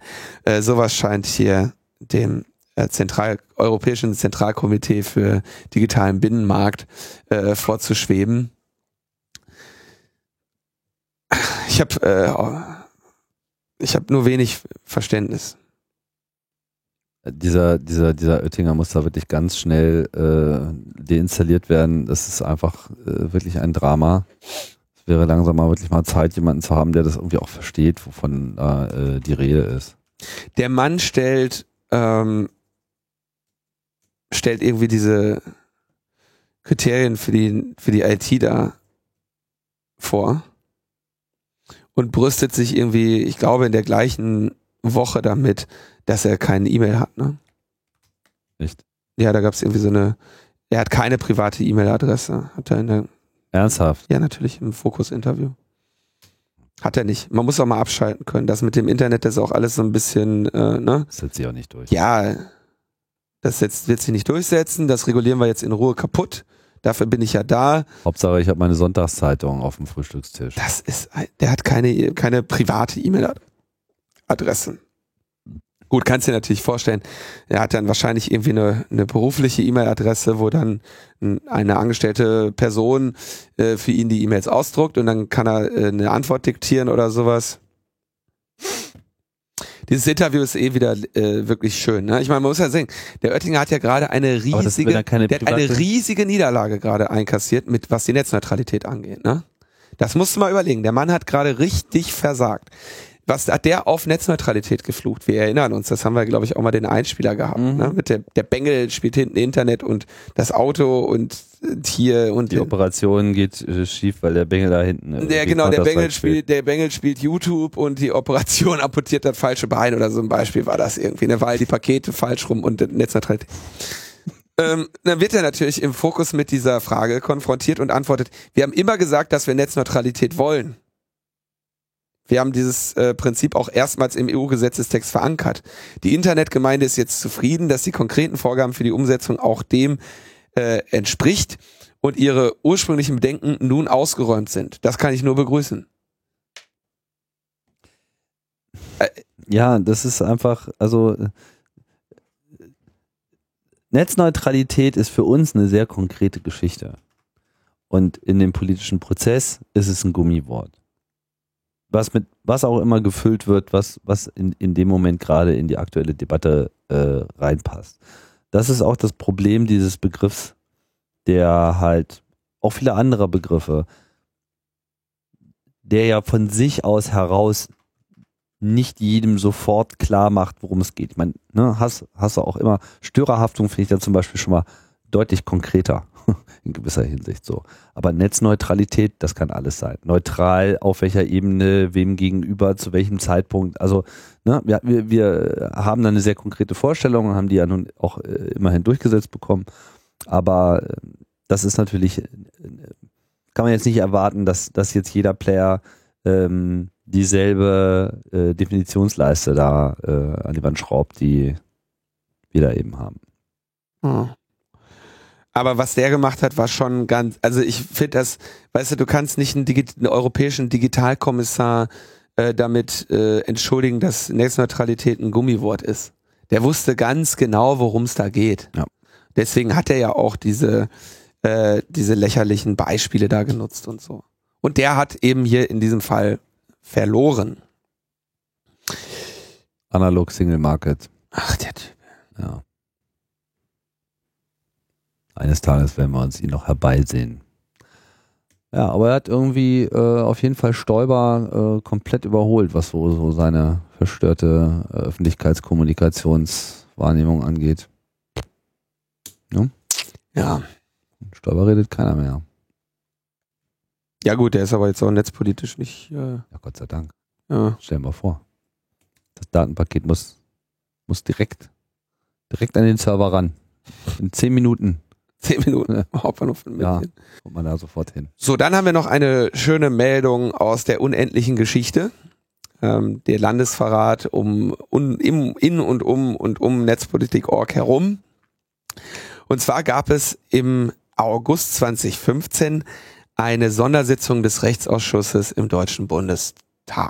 Die haben sich da mit der Landesverratsaffäre auseinandergesetzt und dieses Protokoll war nicht öffentlich. Da gab es also, ging es unter anderem insbesondere um den Zank zwischen Justizminister Maas und äh, Generalbundesanwalt Harald Range und wer da jetzt wen angewiesen hat und so weiter. Der Maas hat jetzt im, in vergangener Zeit nochmal auf dieses Protokoll Bezug genommen. Ähm, gesagt, hier, das steht ja schon da in diesem Protokoll drin. Dieses Protokoll betrifft eben den 19. August 2015, ist also über ein Jahr her. Und da hat er aber in einer weiteren Anhörung, jetzt irgendwie, ich glaube am 23.09. wurde darauf Bezug genommen. Und jetzt, dann haben Netzpolitik.org gesagt, na, das wäre doch, äh, verrat doch mal, verrat doch mal, kannst du uns bitte dieses Protokoll schicken? Und haben das beim Justizministerium angefragt und das Justizministerium hat ihnen das geschickt. Ähm, und äh, Netzpolitik.org hat es dann äh, veröffentlicht am, am 24. August 2016, hat gesagt, hier ist das öffentliche äh, Protokoll, nicht öffentliche Protokoll, dieser Sondersitzung. Ja. Und äh, dann, äh, das war eine relativ pikante Angelegenheit, weil dieses Protokoll äh, wurde ja verfasst und als nicht öffentlich eingestuft vom Rechtsausschuss des Deutschen Bundestages. Dass das Justizministerium die Exekutive dieses Protokoll hatte, war ja nur, weil äh, du als Teilnehmer einer solchen Anhörung das bekommst. Und jetzt hat natürlich der ähm, Maß die, den Rechtsausschuss und den Bund Deutschen Bundestag brüskiert, dadurch, dass er dieses nicht öffentliche Protokoll veröffentlicht hat. Ähm, also quasi eine ähm, die Hoheit äh, dieses Verfassungsorganes verletzt hat über die Bestimmungen, ob das jetzt öffentlich ist oder nicht öffentlich. Ein Protokoll. Abgrund von Landesverrat. Es ist ein Abgrund von Landesverrat und ja. dann macht das natürlich noch einen besonders amüsanten Eindruck, dass er das dann ausgerechnet noch an Netzpolitik gibt. Das ist geil. Jetzt sind wir doch quitt, oder? ähm, das hat also äh, für kurzzeitigen Tumult gesorgt. Ähm, das Justizministerium hat sich dann entschuldigt äh, und die eine Sprecherin sagte dann der Süddeutschen Zeitung, es sei ein Versehen gewesen, ihm war nicht ganz klar, dass das Ding nicht öffentlich ist, aber ähm, man äh, wäre sich vor allem gegen diesen Vorwurf der Kumpanei zwischen Netzpolitik.org und ähm, und dem Justizministerium, denn auch ein anderer Journalist hätte angefragt und auch dem hätte man dieses Protokoll gegeben. Sehr schön. Das ist natürlich irgendwie äh, ungelenk. Ähm, es gibt dann auch einen ähm, Kommentar von. Also zu ja. Landesverrat kann man sich eigentlich auch mit Hups, äh, sorry, äh, herausreden sozusagen. Naja, das ist ja jetzt nicht unbedingt Landesverrat, das ist ein nicht öffentliches Protokoll, äh, aber okay. Im Tagesspiegel gab es dann, wie gesagt, diese Kumpelte, das Justizministerium mit, mit Netzpolitik und Markus hat dann natürlich auch nochmal dazu geschrieben, ähm, wir haben hier äh, das Dokument angefragt und öffentlich gemacht. Äh, das äh, ist natürlich äh, dieser Vorwurf der Kungelei ist hier einfach nicht, äh, nicht zulässig. Naja, aber äh, amüsant ist es trotzdem, wie äh, was für was, Jetzt natürlich auch bezeichnet, dass jetzt ausgerechnet Heiko Maas in dieser ganzen Geschichte ähm, derzeit eigentlich am meisten auf den Deckel bekommt. Ja, das also das ja. wird ja auch immer wieder angemahnt, gerade auch von Markus, also die Hauptverantwortlichen für die Ermittlungen gegen uns Hans-Georg Maaßen. Und den, nach dem kräht kein Hahn mehr, ja. Auch das Innenministerium, was da Wissen von hatte und das geduldet hat, äh, die kriegen auch keinen mehr auf den Sack. Und jetzt kriegt irgendwie, jetzt hauen sie die ganze Zeit auf den Maßen ein. Ob der jetzt eine, auf den Mars auf den Mars ein, ja, ja, auf den Mars ein. der halt zumindest ich meine man kann jetzt über seine Motivation sicherlich auch nochmal geteilter Meinung sein aber äh, er hat für mein Empfinden ein, eine Strategie gefahren die doch stark deeskalierend äh, wirkt. Wie wir damals auch berichtet haben äh, korrektiv hatte er schon darüber berichtet dass äh, Bundesangela, Bundesangela, Kanzlerin Merkel, Bundesangela, die Bundesangela äh, quasi äh, dem, dem Maß ein Rückendeckung dafür gegeben hat, diese Ermittlungen zu stoppen. Und darüber hatte sich der äh, ehemalige BND-Präsident August Hanning sehr äh, beklagt. Weil, wo kommen wir denn dahin? Ja. Naja, aber ganz amüsanter, ein amüsanter Zwischenfall. Auf jeden Fall. Ein nicht ganz so amüsanter Zwischenfall war der mehrtägige Hungerstreik von Chelsea Manning. Hat ja erst, wie wir uns erinnern, vor kurzem einen äh, Suizidversuch äh, unternommen und äh, ist jetzt in Hungerstreik getreten, weil ihr die Geschlechtsumwandlung oder das Treatment ihrer äh, ich glaube, der US-Begriff ist äh, Gender Dysphoria, also quasi das, ne, das, äh, der körperliche Makel, dass dein Geschlecht nicht zu dem Gefühlen gehört. Bist, ja. Genau, dass du, dass du im falschen Körper bist und man den ja glücklicherweise umbauen kann, auf dass du dann dich besser fühlst mit deinem Körper. Da hatte das äh, Justizministerium, äh, das Verteidigungsministerium im Juni erst angekündigt, dass sie äh, Transgender-Personen zum Dienst zulassen und äh, falls nötig auch die medizinischen Behandlungskosten übernehmen. Aber äh, es war weiterhin unklar, ob das eben auch für Häftlinge in Militärgefängnissen gilt. Und ähm, da hat äh, Chelsea Manning jetzt mit einem mehrtägigen Hungerstreik eben die Zusage ähm, erreicht, dass ihr diese adäquate Behandlung ähm, nicht mehr verweigert wird. Mit anderen Worten, das ist abzusehen, dass es vielleicht auch stattfindet.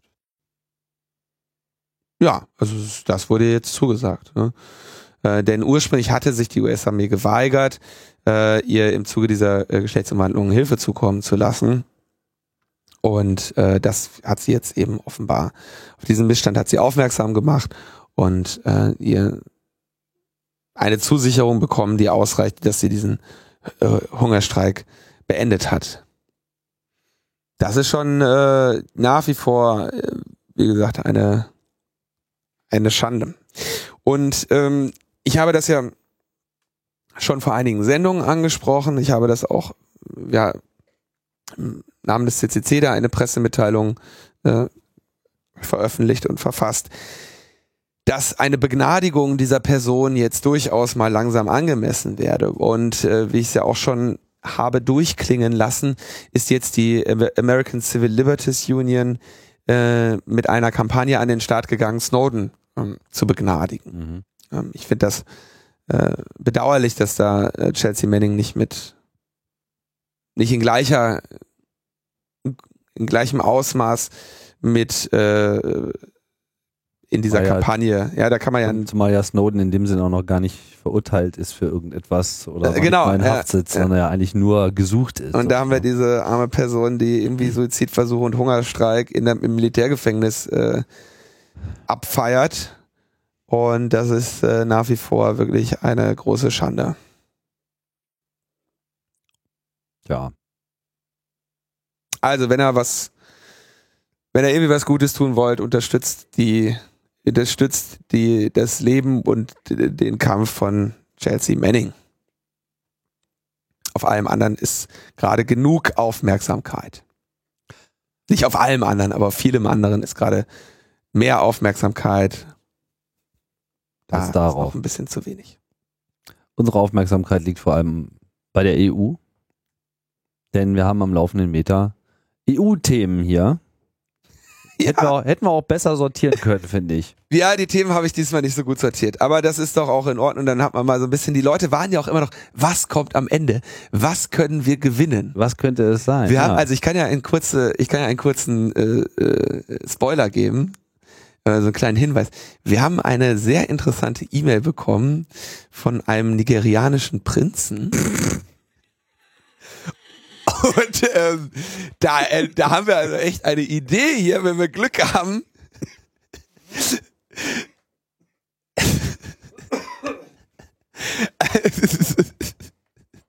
Nein.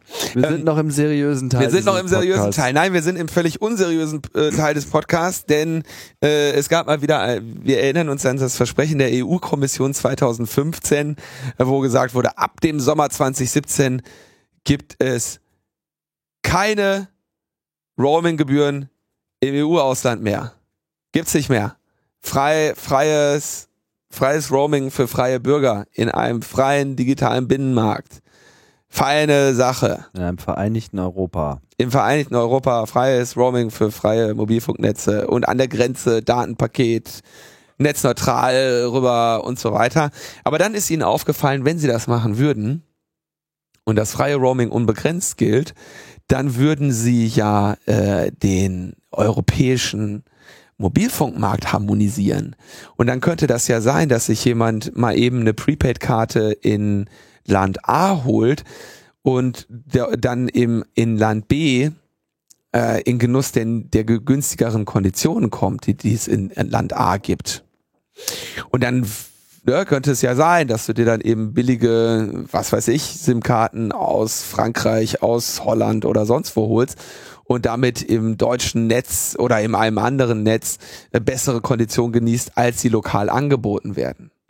Und irgendjemand wird ihnen gesagt haben, hör mal, äh, Das wäre ja ein digitaler Da- das äh, wäre ein ja- Single Market. Also das wäre ja ein, ein, ein harmon- harmonetarisierter Markt und dann, äh, dann stürzt du ja allerlei äh, Nationalstaaten in Ungemach, wenn die auf einmal keine Kunden mehr haben, weil die alle abwandern, ja. Also die Menschen wandern quasi, sag ich mal, von, von den einen Ländern der EU in die anderen und die Mobilfunkverträge in genau die andere Richtung. Das wollen wir ja nicht. Das wollen wir nicht. Das kann nicht sein. Damit versaust du dem Schäuble die schwarze Null. da, damit versaust du eine ganze Menge. Da brauchen wir, da brauchen wir, pass auf, ein sonst gar nicht so beliebter Begriff. Aber was wir da bräuchten, wäre Fair Use. Und Fair Use haben sie sich überlegt, Fair Use machen wir so, da haben sie jetzt den Entwurf vorgestellt. Du kommst in den Genuss dieses keine Roaming-Gebühren im EU-Ausland insgesamt 90 Tage pro Jahr und maximal 90 Tage, äh, 30 Tage am Stück. Und wenn du jetzt, sagen wir mal, für einen drei für einen viermonatigen Aufenthalt in äh, die Niederlande gehst mit deinem Vertrag, dann müsstest du einmal alle 30 Tage dich im deutschen Heimatnetz wieder einbuchen. Und nach Ablauf der drei Monate und 90 Tage im vierten Monat hättest du kein freies Roaming mehr. Also so ein bisschen weniger. Also es, es wendet sich sozusagen an den, an den Urlauber, ne? So an den Für Man den ist Urlauber ist, mal- das okay, aber wenn du so, ne, wenn du dann mal länger bleibst, dann bitteschön nicht. Ähm, zusätzlich wollen sie den Verkauf von Prepaid-SIM-Karten beschränken, damit die Betreiber des ausländischen Netzes quasi, die kriegen halt quasi das Recht zu verlangen, dass erst eine gewisse Menge an Daten im Heimatnetz verbraucht wurde, bevor das kostenlose Roaming freigeschaltet wird.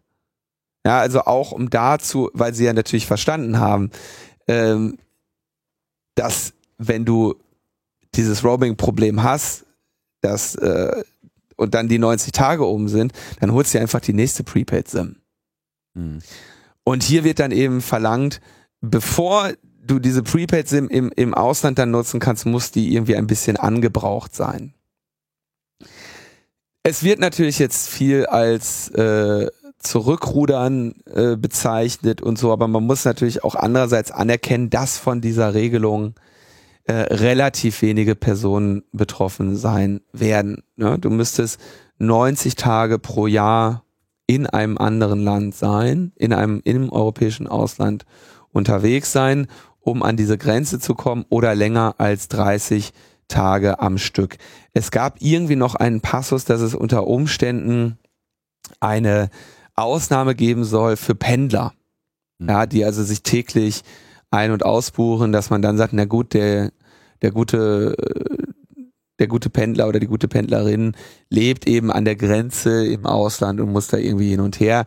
Es gibt dann natürlich auch noch so, so Sachen, wenn du sehr grenznah wohnst, dann passiert dir das ganz gerne mal, dass du bei der äh, Landstraßenfahrt dich mal eben im Ausland einbuchst. Da wollen sie noch mal ein bisschen gucken.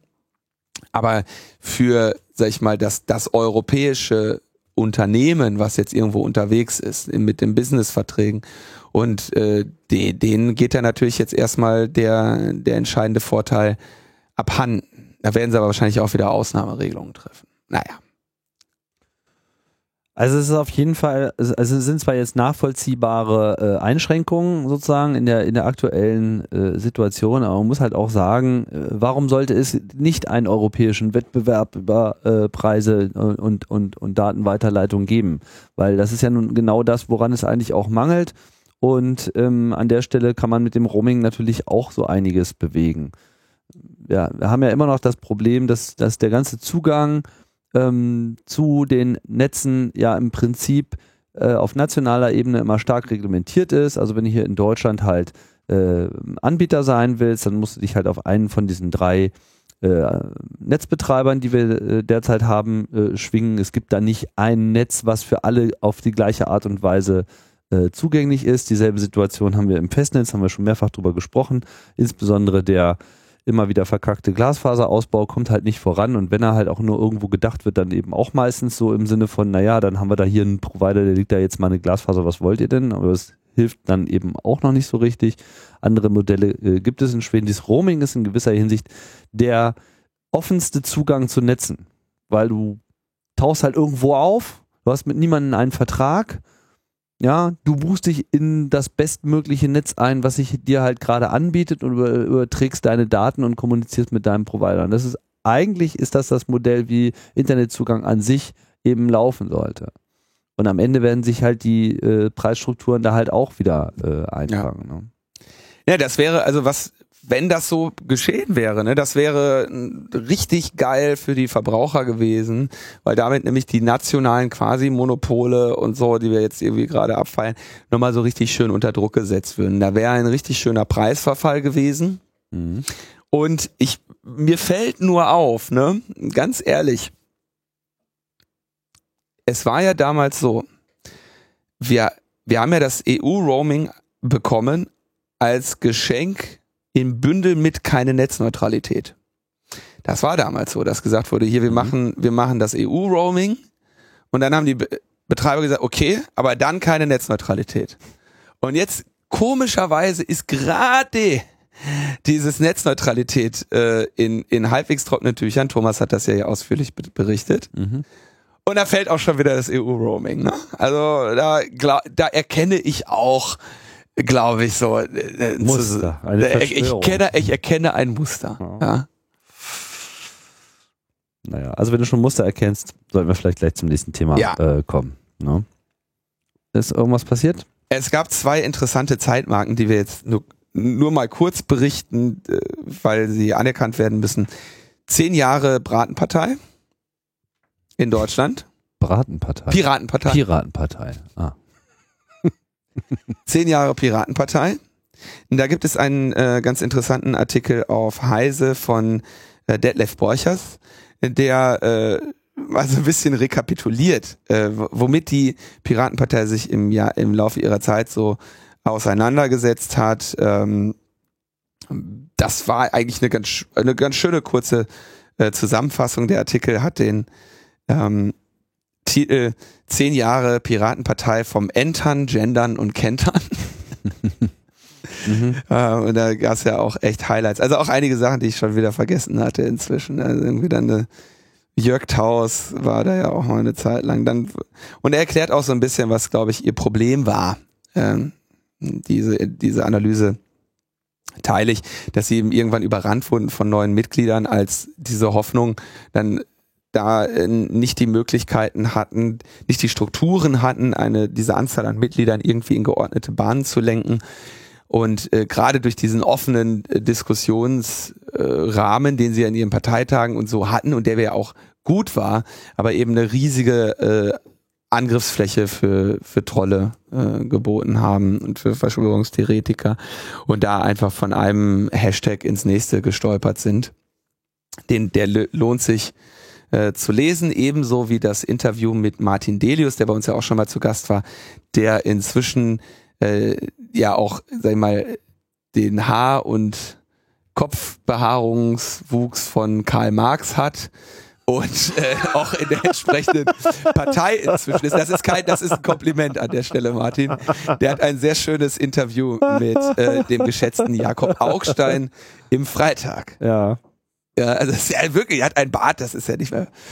Das ist schon beeindruckend. Ja. Mhm. Ich wollte mal kurz, äh, ohne es jetzt zu sehr vertiefen zu wollen, aber ich, ich finde diesen, diese, diesen, diesen Blick auf das falsche Wachstum zum falschen Zeitpunkt, finde ich auch ganz interessant. Das sehe ich auch so als eins der Probleme an. Und der Grund dafür, dass das passiert ist, abgesehen davon, dass man vielleicht zu dem Zeitpunkt eben auch einerseits nicht genug Aufmerksamkeit hatte für diesen Fakt, sich andererseits natürlich auch äh, erheblich da, daran erhitzt hat, äh, dass man auf einmal wächst, ne? Zuspruch und so weiter, Erfolg und so, das macht einen ja immer schnell äh, wuschig, wenn man nicht aufpasst. Ähm, aber ich glaube, der eigentliche Mangel war eben auch so ein bisschen ein Geburtsfehler insofern, als dass man eben auch nicht klar definiert hat, was man denn eigentlich sein wollte. So. Und dass man eben auch ähm, sich was ja auch so ein Problem von, von Protestbewegungen an sich ist, dass sie sich zunächst einmal ein bisschen mehr darüber definieren, was sie alles nicht sein wollen. Ja, dass man einfach so klare äh, Feindbilder am Start hat und, und Dinge halt irgendwie ablehnt. Und ähm, andere Leute dieser, dieser Ablehnung dann sozusagen leicht beitreten können, aber dann eben mit ihren anderen Vorstellungen kommen, was sie denn sonst noch so gerne hätten und äh, sich da dann eben zeigt, dass, das, äh, dass man in dieser vereinten Ablehnung eben nicht zwangsläufig auch gleichzeitig äh, eine einheitliche Linie für was man eben haben will, äh, aufmacht. Und da ist dann so ein bisschen zu spät, glaube ich, die Reißleine gezogen worden, bevor man eben einerseits eine stabile Basis hatte und bevor man sich eben auch stabile ähm, Regelwerke vielleicht gegeben hat oder zumindest einen Modus äh, gefunden hat, in dem dieser Diskurs ablaufen soll, wohin sich eben diese ganze Parteigeschichte äh, entwickeln soll. Und dann war es halt irgendwann auch ähm, zu spät. So, da war es dann einfach nicht mehr einzuholen. Da war dann eben auch schon so viel Beharrungsbereitschaft, ähm, diesen ähm, unguten, chaotischen äh, Zustand, in dem eigentlich dann keine sinnvolle Entscheidung mehr gefällt werden konnte, beizubehalten. Alles wurde dann sozusagen nur noch als Agitierung und als ähm, ja, Grabenkampf äh, bezeichnet, was es ja dann auch wirklich war. Ja, und dann hast du dann deine äh, ganzen äh, Grüppchen, die sich äh, aufs Härteste befeindet haben. Und das muss man auch sagen, liebe Piraten, also ich kenne ja, ich habe ja eine Menge von euch irgendwie kennengelernt und ich weiß, da sind viele, viele kluge Leute oder waren zumindest viele, viele kluge Leute unterwegs. Es sind auch noch einige kluge Leute äh, geblieben, ich diese Motivation nicht so ganz teile. Aber dieser, äh, diese Auseinandersetzung, die war einfach sehr ungut in der, in der, in der, in der Außenwahrnehmung. So, und ich glaube, das ist äh, intern äh, wurde das teilweise gar nicht so sehr verstanden, wie abschreckend das gewirkt hat und wie, mit, wie, wie wenig man irgendwann damit irgendwie noch zu tun haben wollte. Und das war äh, sicherlich ein Problem und das lässt sich für meinen Geschmack eben auch nicht, nicht mehr einfangen. Amen. haben wir doch mehr darüber geredet. Ja, wir haben noch eine Marke. Mhm. Die digitale Agenda. Zwei Jahre. Was ist denn das schon? Und irgendwas passiert? Äh, ja, also wir haben ja die, die blühenden Landschaften wurden uns ja versprochen. Ja. Und ähm, jetzt kann man sich natürlich fragen, wo, so, wo sind sie denn? Ja, ne? weiß nicht. Ich habe hier immer noch 50 Megabit. Hat sich irgendwie nichts getan in den letzten zwei Jahren. Äh, das, das hatte Markus auch, glaube ich, in seinem Artikel auseinandergenommen. Der Breitbandausbau, wie war das irgendwie? Flächendeckend 50 Mbit war ja, glaube ich, das ambitionierte Ziel. Ne? Ja, aber also, irgendwie in zehn Jahren oder so. Ne? Nee, nee, nee, nee, das war gar nicht so. Äh, ich müsste jetzt nochmal, muss mal ganz kurz schauen. Äh, digitale Agenda. Der Markus hatte das nämlich sehr schön, sogar mit, mit Prozentzahlen und so ähm, ausge, ausgerechnet. Ja, es wurden immer irgendwelche Zieljahre ausgegeben und dann mal schnell auch nochmal um zwei, drei Jahre nach hinten geschoben. Und die, auch die Prozentzahl, die man erreichen wollte, wurden alle nicht erreicht. Also Dobrindt hat, hat erklärt, dass bereits 70 Prozent der Haushalte über 50 Mbit verfügen. Und das Ziel 2018 könnte erreicht werden. Das Ziel war? Ja, der, äh, also Markus sagt, 2009 hatte Merkel schon versprochen, dass 2014 75 Prozent äh, ja, 50 jetzt. Mbit haben sollten. 2011 hatte sie das wiederholt. Ein, eingehalten wurde es nicht. Na, dann haben wir ein ähm, IT-Sicherheitsgesetz gehabt. Äh, wer dazu äh, habe ich meine Meinung hier, glaube ich, ausführlich kundgetan. Ich hatte das ja damals als Sachverständiger im Innenausschuss ähm, nochmal bewertet. Die Stellungnahme hm, gibt's auf ccc.de. Ähm, ich habe dann jetzt, kann ich vielleicht noch ein bisschen erzählen, vor in dieser Woche ein, eine Veranstaltung besucht, in der es äh, um die Sicherheit kritischer Infrastrukturen ging. Und da habe ich dann mit, mich mit einem Vertreter der Bundesnetzagentur unterhalten und äh, habe dann mal so ein bisschen Zahlen bekommen, wie sich denn jetzt so die Stadtwerke, die auch unter kritische Infrastrukturen fallen, äh, wie die sich denn jetzt so absichern. Und in, im Falle der Stadtwerke ist, ich hatte ja prognostiziert, ähm, bei den, bei den größeren Betreibern ist es ja so, dass gesagt wird, okay, ihr kriegt vorgeschriebene Sicherheitsregeln, die euch im Prinzip vom Bundesamt für Sicherheit in der Informationstechnik vorgeschrieben werden. Mhm. Sicherheitskonzepte. Aber was diese Konzepte sein werden, dafür habt ihr ein Vorschlagsrecht. Und zwar als Verband. Das heißt, ne, du hast jetzt, wenn du jetzt im Mobilfunkbereich gehst, die drei großen Mobilfunkprovider, äh, die gehen dann hin, äh, definieren ein gemeinsames Sicherheitskonzept. Das heißt, sie schreiben das auf, was sie ohnehin alle machen. Und dann werden sie vom Bundesamt für Sicherheit in der Informationstechnik dazu verpflichtet, das auch zu tun, was sie ohnehin schon machen. Und dann ist viel Papier beschrieben worden. Und dann ist es, dann äh, ist das äh, IT-Sicherheitsgesetz erfolgreich umgangen worden. Ja, es ist viel, viele Ressourcen gefressen, aber nichts passiert. Und bei den bei einigen Bereichen ist es eben so, dass sie unter die B-Netz A fallen und die gesagt haben, nee, pass auf, unser Regulierungsansprechpartner äh, bleibt bitte schön einer. Wir haben keine Lust, uns hier jetzt mit dem, ähm, mit dem BSI und mit der BNetz A auseinanderzusetzen. Wir machen das alles schön über die BNetz A und die BNetz A dann eben äh, die Netze halt bekommen und hat dann mal ein, ein Sicherheitskonzept geschrieben, weil bei, die, bei den ganzen ähm, bei den ganzen Kraftwerken, äh, äh, bei den ganzen äh, Stadtwerken, die können ja jetzt nicht alle zusammensetzen und sagen, wir machen ein gemeinsames Sicherheitskonzept. Also hat äh, ist die Bundesnetzagentur hingegangen und hat einen neuen, einen neuen Zertifizierungsstandard erhoben, weil wenn man eins braucht in der IT-Sicherheit, dann ist das ein, noch ein Zertifizierungsstandard. ja, da gibt's also einfach zu wenige noch, äh, um äh, um einfach so ein bisschen auch eine Auswahl zu haben. Ne? Und äh, deswegen hat die BNetzA dann auch nochmal einen formuliert und es sieht äh, doch tatsächlich relativ düster aus, dass der äh, in näherer Zeit von allen Stadtwerken angenommen wird. Da habe ich also, muss ich sagen, sehr schockierende äh, Zahlen eher gehört, was jetzt so die Idee angeht, überhaupt mal ein bisschen Governance aufzubauen über die äh, Sicherheit der IT-Systeme. Ja, also ein äh, ISMS zu haben, Information Security Management System äh, darüber denken dann der Großteil der ähm, Stadtwerke jetzt inzwischen auch mal nach. Ja, das heißt, die fahren zu großen Teilen ohne überhaupt ein, eine, ein Management-Konzept für IT-Sicherheit zu haben. Und das ist natürlich dann doch ein bisschen Tja, beunruhigend. Also mit anderen Worten, Breitband gibt's nicht, Sicherheit gibt's auch nicht. Nee. Störerhaftung? Ja, sollte abgeschafft werden. Weiß noch keiner, ob es passiert ist. Verschlüsselung, Standort Nummer eins wollten wir auch noch werden. Da sind wir auf dem besten Wege, denn es gibt ja jetzt die CITES, die ja, die ja. ganze Verschlüsselung wieder knacken soll. Ja, also man ist dann, aber verstehst du, das ist, das ist einfach in gewisser Hinsicht genial. Man wird sozusagen Verschlüsselungsstandort Nummer eins und vielleicht auch Entschlüsselungsstandort Nummer eins. Also ich meine, ich bezweifle die Nummer eins in beiderlei äh, Hinsicht. ja, das ist vielleicht irgendwie eine na gut, also im Bereich Verschlüsselung würde ich, würde ich Deutschland prinzipiell irgendwie die Top 5 äh, zutrauen, aber bestimmt nicht im Entschlüsseln. Es ist, ähm, ja, also diese, das ist schon ziemlich genau das. Ähm aber es gibt auch gute Nachrichten. Ja, es gibt keinen Routerzwang mehr. Das, genau. das, das war ein Versprechen der digitalen Agenda und das ist, hat stattgefunden. Es gibt auch ähm, irgendwie ein Funding-Projekt für Open Educational Resources. Das wäre natürlich sehr schön.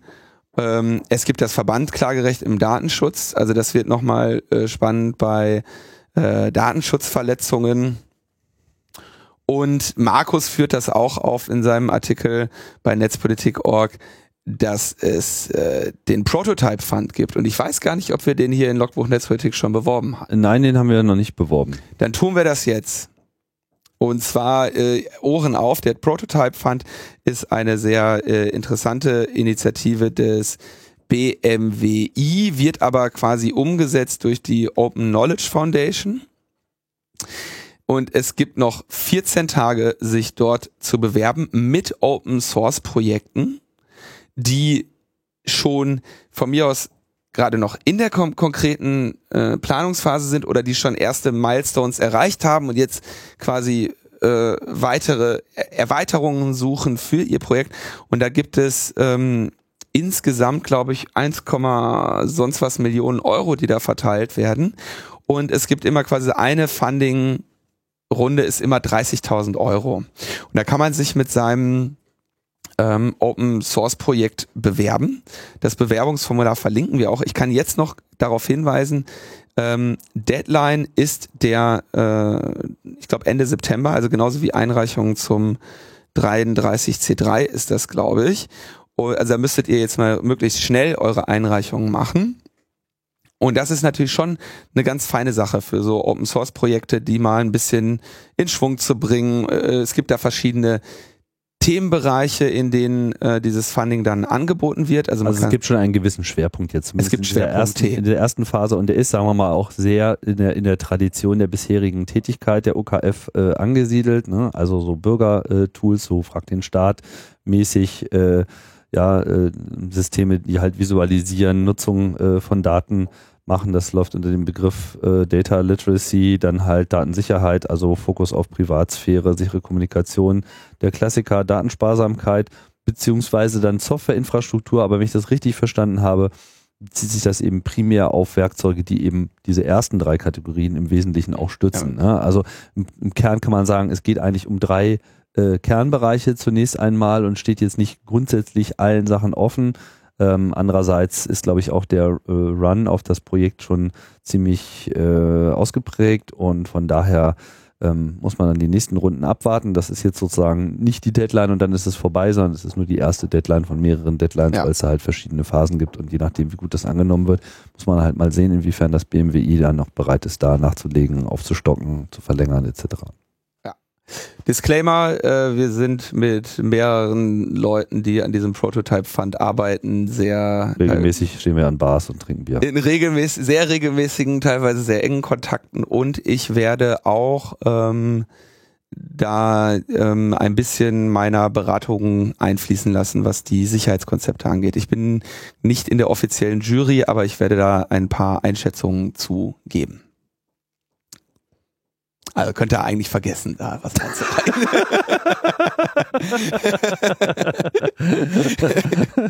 Nein, aber das, das ist wirklich, das ist wirklich ein, das freut mich sehr. Und, aber wir tun äh, zumindest mal so, als wäre da was möglich. Wegen der Befangenheit konnte ich das ja jetzt nicht so sehr bewerben, wie ich es gerne wollte. Und das ist wirklich, ähm, das ist wirklich eine, eine feine Sache.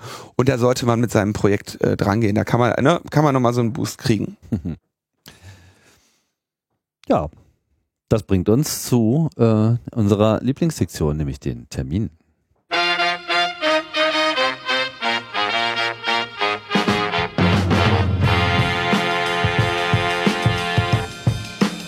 Ja, und diesmal äh, gibt's auch ordentlich was zu äh, berichten, denn äh, unter anderem steht ein kleines Jubiläum an, nämlich äh, der CCC. Äh, Überraschung, wird 35 Jahre alt. Ist schon, ist schon. Ist schon 35 Jahre alt äh, geworden. Das war am 12. September. Und ähm, ja, da gibt's dann einen, einen kleinen Grillabend zu begehen in Hamburg. Also wenn ihr in Hamburg wohnt oder die Gelegenheit habt, dorthin zu kommen, äh, Heute ist Freitag, wir nehmen das auf, morgen ist äh, Samstag, der 17.09. ab 21 Uhr im Keller der Viktoria-Kaserne, dem sogenannten Frappant. Und da geht man über den Hof, Bodenstädtstraße 16 und ja, seid äh, dabei, wenn ihr die Gelegenheit habt. Es wurde ja schon angekündigt, aber einige Sachen kündigen wir einfach mehrmals an. Das ist die Das ist Netzpolitik-Konferenz am 7. Oktober in der Kulturbrauerei. Karten gibt's für alle möglichen Preise, kann man sich einen aussuchen. Äh, den Link 12.netzpolitik.org findet ihr auch nochmal in den Show Notes. Ich hatte mit äh, André gewitzelt, dass äh, der Name irgendwie un, äh, schwierig zu merken wäre. In den Kommentaren gab es den Vorschlag, die Veranstaltung einfach P gleich NP zu nennen. äh, die Nerds haben jetzt gelacht, der Rest ignoriert das einfach. Das ist ein schöner Vorschlag. Ja, ein weiterer Termin ist der 14. bis 16. Oktober. Da gibt's nämlich in München, das ist jetzt hier Eigenwerbung, gibt's die äh, Podcaster-Konferenz Subscribe äh, Nummer 8. Da äh, werde ich dann im Nachgang auch nochmal was zu sagen. Und in Konstanz gibt es jetzt auch einen Chaos-Treff. Ihr wisst, der Chaos-Treff ist die Vorstufe des R-Fahrerkreises äh, des Chaos Computer Clubs. Jeden zweiten Dienstag um 19 Uhr in den Räumlichkeiten des Hackerspace Hacknology e.V. Ähm, weitere Informationen unter hacknology.de. Der Verein ist frisch gegründet und seit diesem Sommer mit 15 Mitgliedern aktiv. Und last but not least, äh, auch schon ein paar Mal erwähnt, aber äh, kann man nicht oft genug erwähnen, vom 27. bis zum 30. Dezember natürlich der 33. Chaos Communication Kongress, der 33C3 im CCH in äh, Hamburg. Und ja, da wollt ihr wahrscheinlich hin. Und wie, hin, wie man da jetzt hinkommt, das sollten wir jetzt vielleicht nochmal erwähnen. Ja, es gab äh, die Herausforderungen ja im letzten Jahr beim 32C3, dass diese Veranstaltung dann erstmalig wieder äh, bis an die Latten ausverkauft war und die es sehr viel Nachfrage nach Tickets gab und ähm was ja was ja wirklich also sowohl erfreulich ist, als auch in gewisser Hinsicht ein bisschen bestürzend, weil ein paar Jahre zuvor äh, zum 29C3 haben wir ja Berlin verlassen, nachdem sich mehrere Jahre lang hintereinander so eine Situation auch in Berlin ja. schon eingestellt hatte und es einfach äh, alles nicht mehr zu ertragen war. Und dann hatte man diesen Befreiungsschlag und dann innerhalb von drei Jahren äh, kamen jedes Jahr nochmal 3000 Leute obendrauf. Und jetzt waren wir dann halt letztes Jahr schon äh, ja, an der Grenze, wo es dann irgendwann keine Tickets mehr gab. Und das ist eigentlich so eine Situation, die wir eigentlich nicht haben wollen. Andererseits, die jetzt aber auch da ist, die sich auch nicht vermeiden lässt, weil es gibt einfach nur mal eine, eine, eine, einen maximalen Füllstand in diesem Gebäude und den muss man respektieren. Und äh, es wurde nun lange darüber nachgedacht, wie man damit umgeht, weil man könnte ja verschiedene Ansätze wählen.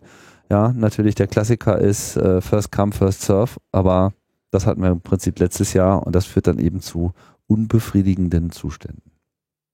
Deswegen haben wir uns dann überlegt, was, äh, wie man eine ähm, Verteilung dieser Tickets machen kann, die ja ein bisschen sicherstellt, dass auch die Veranstaltung selber in ihrem Kern auch so ein bisschen weiterlebt, ja und ähm, wie man vielleicht auch Leute, die zu diesen Veranstaltungen beigetragen haben, in, in einer gewissen Form anerkennen kann. Ja?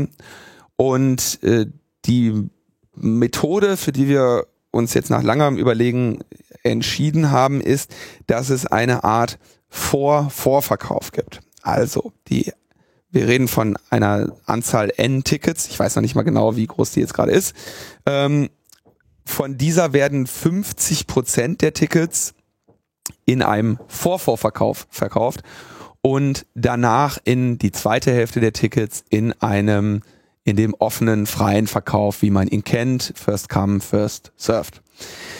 Und die Idee des Vorvorverkaufes ist jenen, die sich in dieser Konferenz, in dieser Veranstaltung eingebracht haben, die dort geholfen haben, die Möglichkeit eines Vorkaufes zu äh, ermöglichen. Das heißt, ihnen wird die Sorge genommen, äh, eventuell kein Ticket zu bekommen. Das funktioniert also so, dass äh, die Engel, die im letzten Jahr äh, ausreichend viele Engelschichten gemacht haben, dass sie ein T-Shirt bekommen haben, jetzt so einen Voucher bekommen haben. Mit diesem Voucher können sie dann ein Ticket kaufen und wenn der Voucher eingelöst und bezahlt ist, können sie kriegen sie noch einen Voucher und damit kann dann können Sie eine Begleitung einer Freund, Freundin Ihrer Wahl nochmal den Kauf eines Tickets ermöglichen. So stellen wir halt äh, so ein bisschen die Wertschätzung der Engel wieder, weil es natürlich schon auch bitter und verständlich, wenn du irgendwie beim 32C3 warst, da sagen wir um die um die zehn Arbeitsstunden geleistet hast, als Teil dieser Veranstaltung äh, dazu beigetragen hast und dann auf einmal beim 33C3 einfach leer ausgehst, weil du nicht schnell genug auf ein Ticket klicken konntest. Genau. Und ähm, außerdem kannst du deine Begeisterung halt auch gleich noch in den Freundeskreis tragen und irgendwie die Lieblingsperson äh, einfach mit reinholen, die das vielleicht bisher noch nicht gesehen hat. Genau. Und ähm, gleiches gilt für Sprecher, gleiches gilt dann auch noch für das Umfeld, was immer sehr schwer zu definieren ist.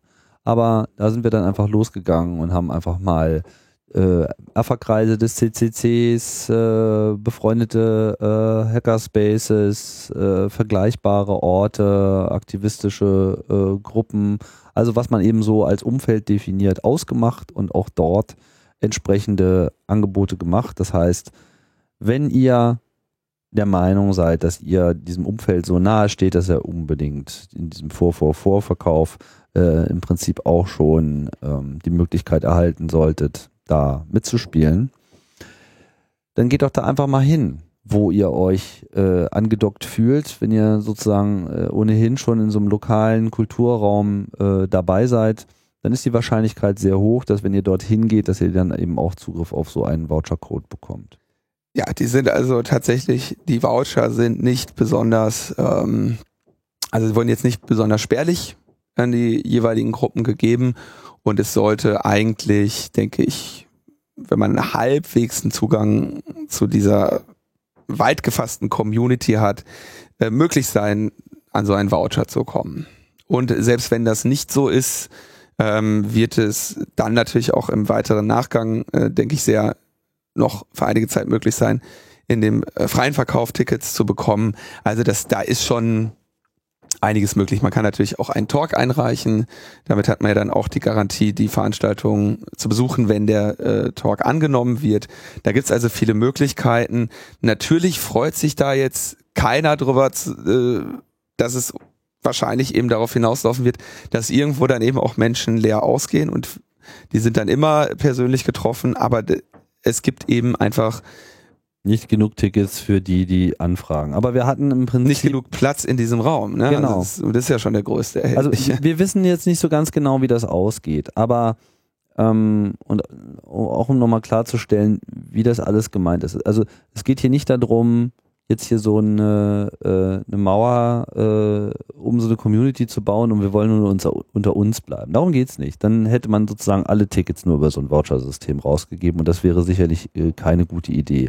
Weil dann, dann, dann, dann schmorst du natürlich nur in dem eigenen Saft. Wir wissen, dass der Kongress sich nur dann positiv weiterentwickeln kann, wenn er sowohl von einer ähm, über viele Jahre gewachsenen und mitlernenden Gemeinschaft äh, getragen werden kann, die auch in der Lage sind, eben diese ganzen Erfahrungen der vergangenen Jahre weiterzugeben, als auch immer wieder eine neue Durchmischung zu haben mit, mit, mit Newcomern, mit Leuten, die das erste Mal sind oder die vielleicht auch nur alle Jahre äh, mal die Gelegenheit haben oder auch nur Lust haben, da mal reinzuschauen. Leute, die wir eben am Ende dieser Versorgungskette sehen wollen, sind halt Leute, die eigentlich äh, diesen Event gar nicht so sehr äh, verstehen. Da gab es dann auch wirklich äh, teilweise manchmal ganz obskure äh, äh, Grüppchen, die äh, diesen Kongress überhaupt gar nicht gepeilt haben, aber so irgendwie aus, aus, aus dritter Quelle dann so gesteckt bekommen haben, das wäre ja eine ganz interessante Messe dann auch obskure E-Mails äh, hinschreiben mit, ja, wir haben ja jetzt eine Fläche Tickets erworben und können wir denn da, äh, wo, wo bauen wir denn unseren Stand auf und so. Und dann halt auch so, äh, Leute, äh, have you read the memo about this? Also das, und das schmerzt, das schmerzt natürlich wirklich, wenn du wenn weißt, dann andere das dass, nicht, nicht reingekommen gute sind. Nerds gerade äh, traurig zu Hause sitzen und äh, Stream gucken. Genau, und, und, und, und genau diesen, diesen Effekt wollen wir einfach oben drehen. Also wir wollen sozusagen sicherstellen, dass, dass die Leute, die wir dort auch wirklich haben wollen und die sich dort heimisch fühlen, auch die Gelegenheit haben, jetzt in diesem Prozess bis Ende Oktober äh, sich diesen Ticket zu sichern, das auch frühzeitig äh, sichern zu können. Dann äh, gibt es halt eine breite Öffnung und Streuung und sicherlich wird es äh, den einen oder anderen Härtefall dann wieder äh, geben müssen, aber vielleicht ist das Gesamtverhältnis dann in einem gesünderen Maße, als es sich jetzt wahrscheinlich ergeben hätte, wenn wir jetzt einfach von vornherein die Tore aufmachen und dieser Run dann halt losgeht. Ja, das mal so zur Erklärung. Also ich sehe übrigens, dass es auch ganz gute, also in verschiedenen äh, Foren, äh, sei es Twitter, auch ganz guten Austausch gibt, weil viele Engel zum Beispiel dann ihr Plus eins verschenken, weil sie eh in einer Gruppe sind, wo alle geengelt haben und sagen, ich brauche jetzt hier, ich habe ein Plus eins gerade mal zu vergeben. Das sehe ich also eigentlich einen relativ regen äh, Austausch da. Also es sollte eigentlich nicht so schwierig sein, an so einen Voucher zu kommen. Mhm. Wenn ihr Voucher kurz auf Ebay stellt, dann, äh, dann sind wir nicht so froh. Dann kaufen wir die und kommen die abholen. Mhm. so, dann äh, gibt es aber noch was. Da gibt es noch eine andere Konferenz. Da gibt es das ohne Voucher. Genau, ich hatte es ja vorhin schon erwähnt, die äh, Subscribe 8, das ist ja äh, der fortgesetzte äh, Teil unserer Community-Konferenz, die auch immer noch eine Community-Konferenz sein soll. Da geht es halt äh, primär um Podcasting oder ich sag mal vielleicht etwas allgemeiner gefasst auch ums Veröffentlichen von ähm, Audioinhalten im Netz. Wir wollen auch ein bisschen äh, breiter das Ganze anlegen. Bisher war diese Veranstaltung immer in Berlin. Und wir hatten jetzt vor einiger Zeit schon das Angebot bekommen, doch mal nach München zu gehen, und zwar vom Bayerischen Rundfunk. Das haben wir gerne angenommen, weil das im Wesentlichen ein, kommt doch mal vorbei, benutzt äh, doch mal hier unseren, äh, unsere Räumlichkeiten for free und macht doch mal eure Konferenz hier äh, in dem Kontext. Da haben wir dann einfach äh, Ja gesagt und so wird es jetzt auch sein. Also vom 14. bis zum 16. Oktober, die Subscribe Nummer 8. Und ja, wer Lust hat, da äh, mitzumachen, äh, ist herzlich eingeladen, dazu zu kommen. Es gibt da einen kleinen Obolus, den man abgeben muss, aber das ist im Wesentlichen die Bezahlung des Essens. Wir besorgen halt wieder mal äh, angenehmes Essen, sodass man da hingeht und sich eigentlich über gar keine Gedanken machen muss und sich einfach nur interessante Talks äh, äh, anhören kann, Berichte aus der Community, aber eben auch Berichte so aus ein bisschen aus der Außenwelt. Wir erwarten, dass wir, sagen wir mal, einen thematischen Querschnitt haben, der jetzt noch weit über den, diese äh, Kern-Podcasting-Community-Szene hinausgeht. Schlicht und ergreifend, weil wir natürlich dort auch den Kontakt mit dem öffentlichen Rundfunk auch be bewusst äh, suchen und mal schauen, was da so bei rauskommt. Es gibt viel Technik, es gibt aber vor allem auch viel Inhaltliches, es gibt viel äh, äh, Metadiskussionen, aber vor allem gibt es immer sehr interessante Leute, weil, und das habe ich halt auch, äh, stelle ich auch immer wieder mit Begeisterung fest, diese ganze Podcast-Landschaft ist halt einfach voll mit Leuten, die ähm, einerseits eine Menge zu erzählen haben oder zumindest in der Lage sind, andere Leute viel erzählen zu lassen. Das gefällt dir, ne? Ja, das gefällt mir sehr gut. Und die ähm, ja, ähm, Mitteilungsbedürfnis, aber auch eine Mitteilungsfähigkeit haben. Also man begibt sich automatisch einfach in so ein, äh, eine Umgebung, in der einfach sehr schön kommuniziert wird, ja, klare Ausdrucksweisen, also kommunikationsfreudige äh, äh, Gruppe. Ja, und wer schon immer mal überlegt hat, vielleicht auch zum Potlove-Workshop zu kommen, damals oder eben der Subscribe äh, 7 jetzt zuletzt in Berlin, aber sich gedacht hat, hm, Berlin, ich wohne ja im Süden, äh, ja, es ist herzlich eingeladen, auf die Subscribe 8 in München zu kommen, in den Räumen des Bayerischen Rundfunks, 14. Äh, bis 16. Oktober. Und ja, wir hätten euch gerne dabei. Was kostet das? Ähm, naja, man kann den Preis so ein bisschen äh, äh wählen. Wir haben so drei Ticketkategorien. Es gibt so quasi so einen Normalpreis äh, der bei 100 Euro äh, liegt für die drei Tage Versorgung, also mit Frühstück, Abendessen und so weiter, Getränke, alles äh, komplett enthalten. Und man kann äh, den Preis aber auch gerne um 20 Euro absenken, wenn man das für angemessen hält. Man kann auch gerne um 20 äh, Euro anheben. Damit finanziert man diese günstigen Tickets mit. Das ist so ein Modell, das machen wir schon seit längerem. Das funktioniert eigentlich ganz gut. Ähm, und wer äh, ohnehin über eine Businesskasse verfügt und sich über solche Teilnahmepreise nur wundert, für den haben wir dann noch ein paar äh, andere Tickets zum Klicken, wo man auch gerne noch ein bisschen äh, mehr Überschuss produzieren kann. Ansonsten ist das Ganze ein Nullsummenspiel für uns im Wesentlichen. Wir sind froh, wenn wir unsere Kosten dann eben auch sicher gedeckelt bekommen haben. Da verdient jetzt keiner groß Geld dran. Wir wollen da einfach eine schöne äh, Party haben, einen äh, korrekten Wissensaustausch äh, fördern. Und ich denke, das ist äh, nicht nur interessant für Podcaster, es ist generell für Leute, die einfach sich mit Medien und Medienwirkung beschäftigen, ganz interessant und äh, vielleicht eben auch für den einen oder anderen Hörer, wenn man da sozusagen Lust hat, mal ein bisschen näher an das ganze Geschehen heranzugehen. Link in den Show Notes. Ja, dann haben wir noch eine Postkarte bekommen hier. Von Pod Podcaste? Eine, eine, Pod, eine, eine Podcaste. Habe ich Podcaste gesagt? Pod, Pod, Postkarte. Postkarte von Klaus. Ich lese mal vor, wa? Ja. Ja, lieber Linus, lieber Tim, guten Morgen, ihr zwei. Morgen. Kleiner Gruß aus dem Urlaub, was auch ein Urlaub von Logbuch Netzpolitik ist, was ich gerade nicht höre, sonst aber fieberhaft, damit ich euch zu Folge 200 eingeholt habe. Zurzeit bin ich noch irgendwo bei 160 oder 170, aber immerhin schon 2016. Verrückt, oder? Vielen lieben Dank für jede einzelne höchst informative Sendung. Klaus. Sehr schön, Klaus. Und du glaubst gar nicht, wie sehr uns diese Karte äh, in die Hände In Panik versetzt hat. das auch. Scheiße, scheiße, scheiße. 200, weil jetzt äh, lauscht er ja der 195. Und dann haben wir mal so ein bisschen unseren Terminplan ausgerollt und mal so geguckt, sag mal, wann ist denn eigentlich die 200. Und dann lächelte uns gleich noch ein anderes Datum an das nämlich ganz gut zusammenfiel, denn am 28.10. ist quasi rein technisch gesehen äh, fünf Jahre dieses Programm on air.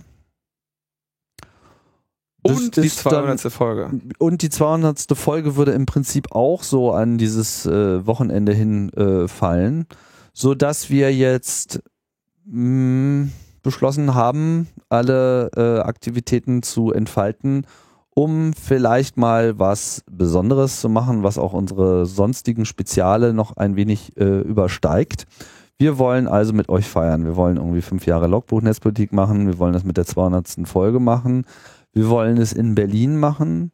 Wir wollen es voraussichtlich mit gewissen Einschränkungen, dass das noch alles nicht hundertprozentig in trockenen Tüchern ist, aber wir werden euch natürlich darüber äh, fortlaufend in Kenntnis setzen, wie der Hase läuft. Voraussichtlich am Samstag, den 29. Oktober tun wollen.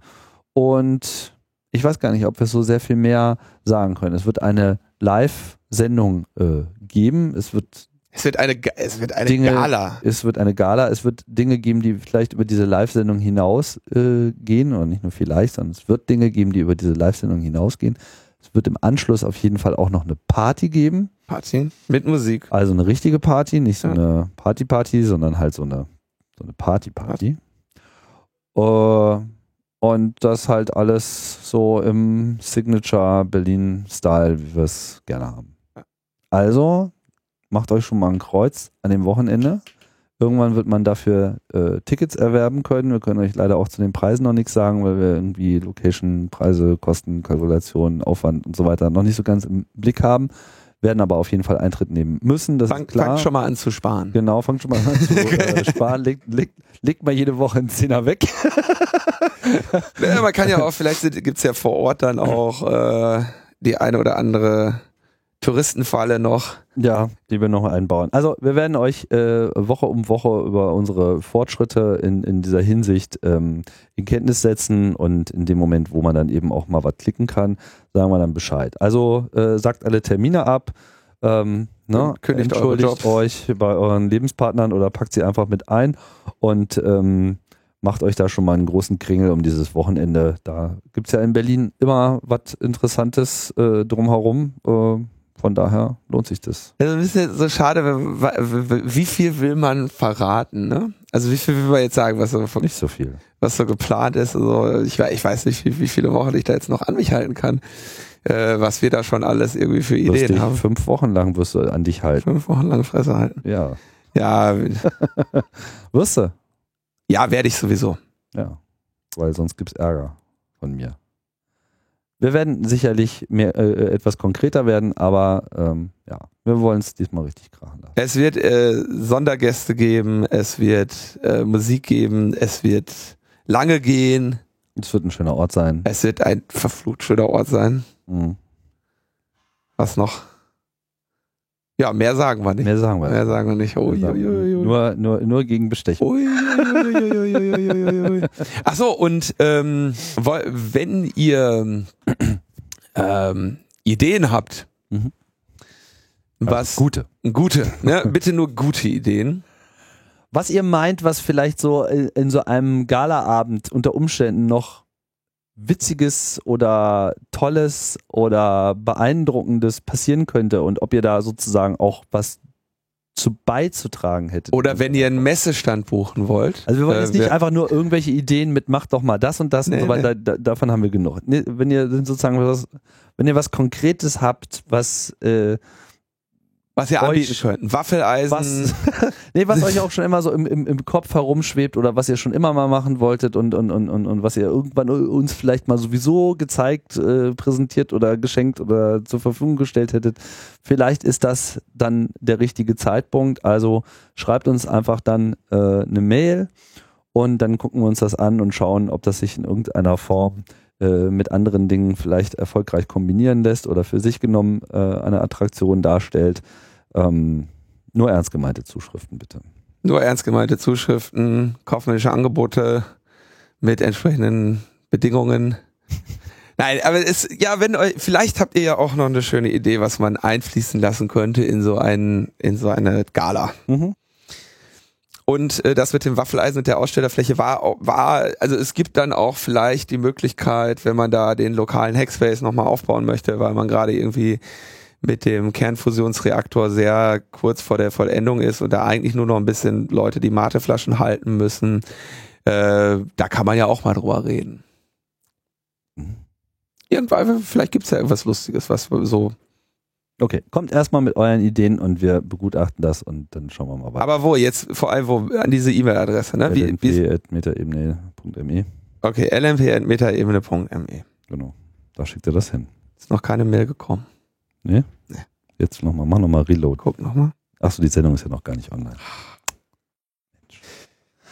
Dann hatten wir jetzt so von diesem flachsten Witz der Sendungsgeschichte, kommen wir noch kurz zum Danke. Diesmal äh, zweimal unbekannterweise. Ähm, wenn ihr wollt, freue ich mich, wenn ihr euch äh, bei mir meldet. Oh. das war's schon? Ja, was soll ich da jetzt noch weiter ausführen? Weiß ich ja nicht. Keine Ahnung. Ja, ich freue mich ja immer, wenn, ich freue mich wenn auch Dank immer, zukommt. Dank zukommt. Dann war es das jetzt erstmal. Ja, das war, äh, das war die 195 und äh, fünfmal fünfmal müsst ihr noch sozusagen. Fünfmal müsst ihr noch mit Netzpolitik, äh, Logbuch ja. Netzpolitik einschlafen.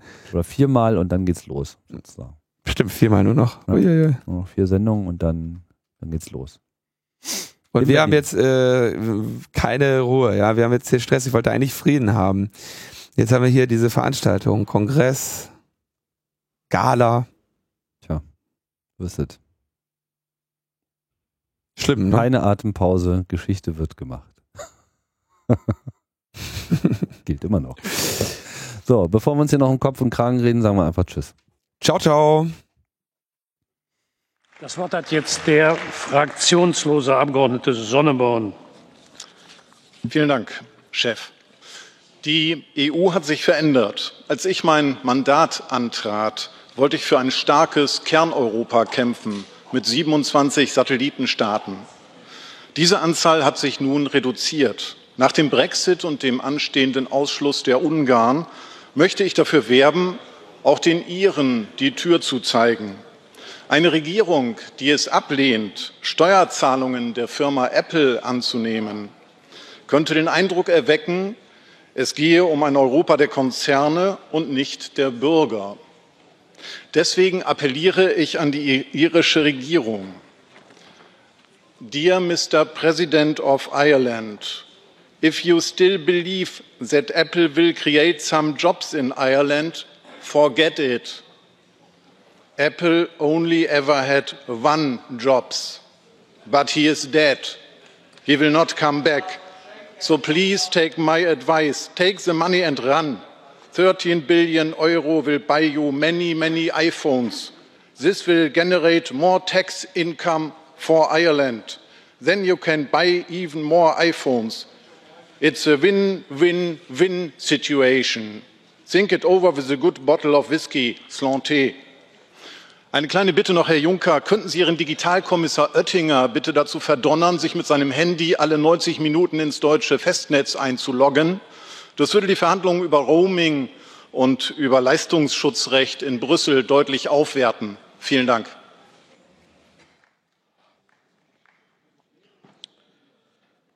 Vielen Dank, Herr Sonnenborn, für Ihre Rede. Auch, dass Sie mich als Ihren Chef anerkennen, ehrt mich über alle Maßen. Vielen Dank. Ich wusste gar nicht, dass ich äh, der Chef eines so begabten Menschen bin.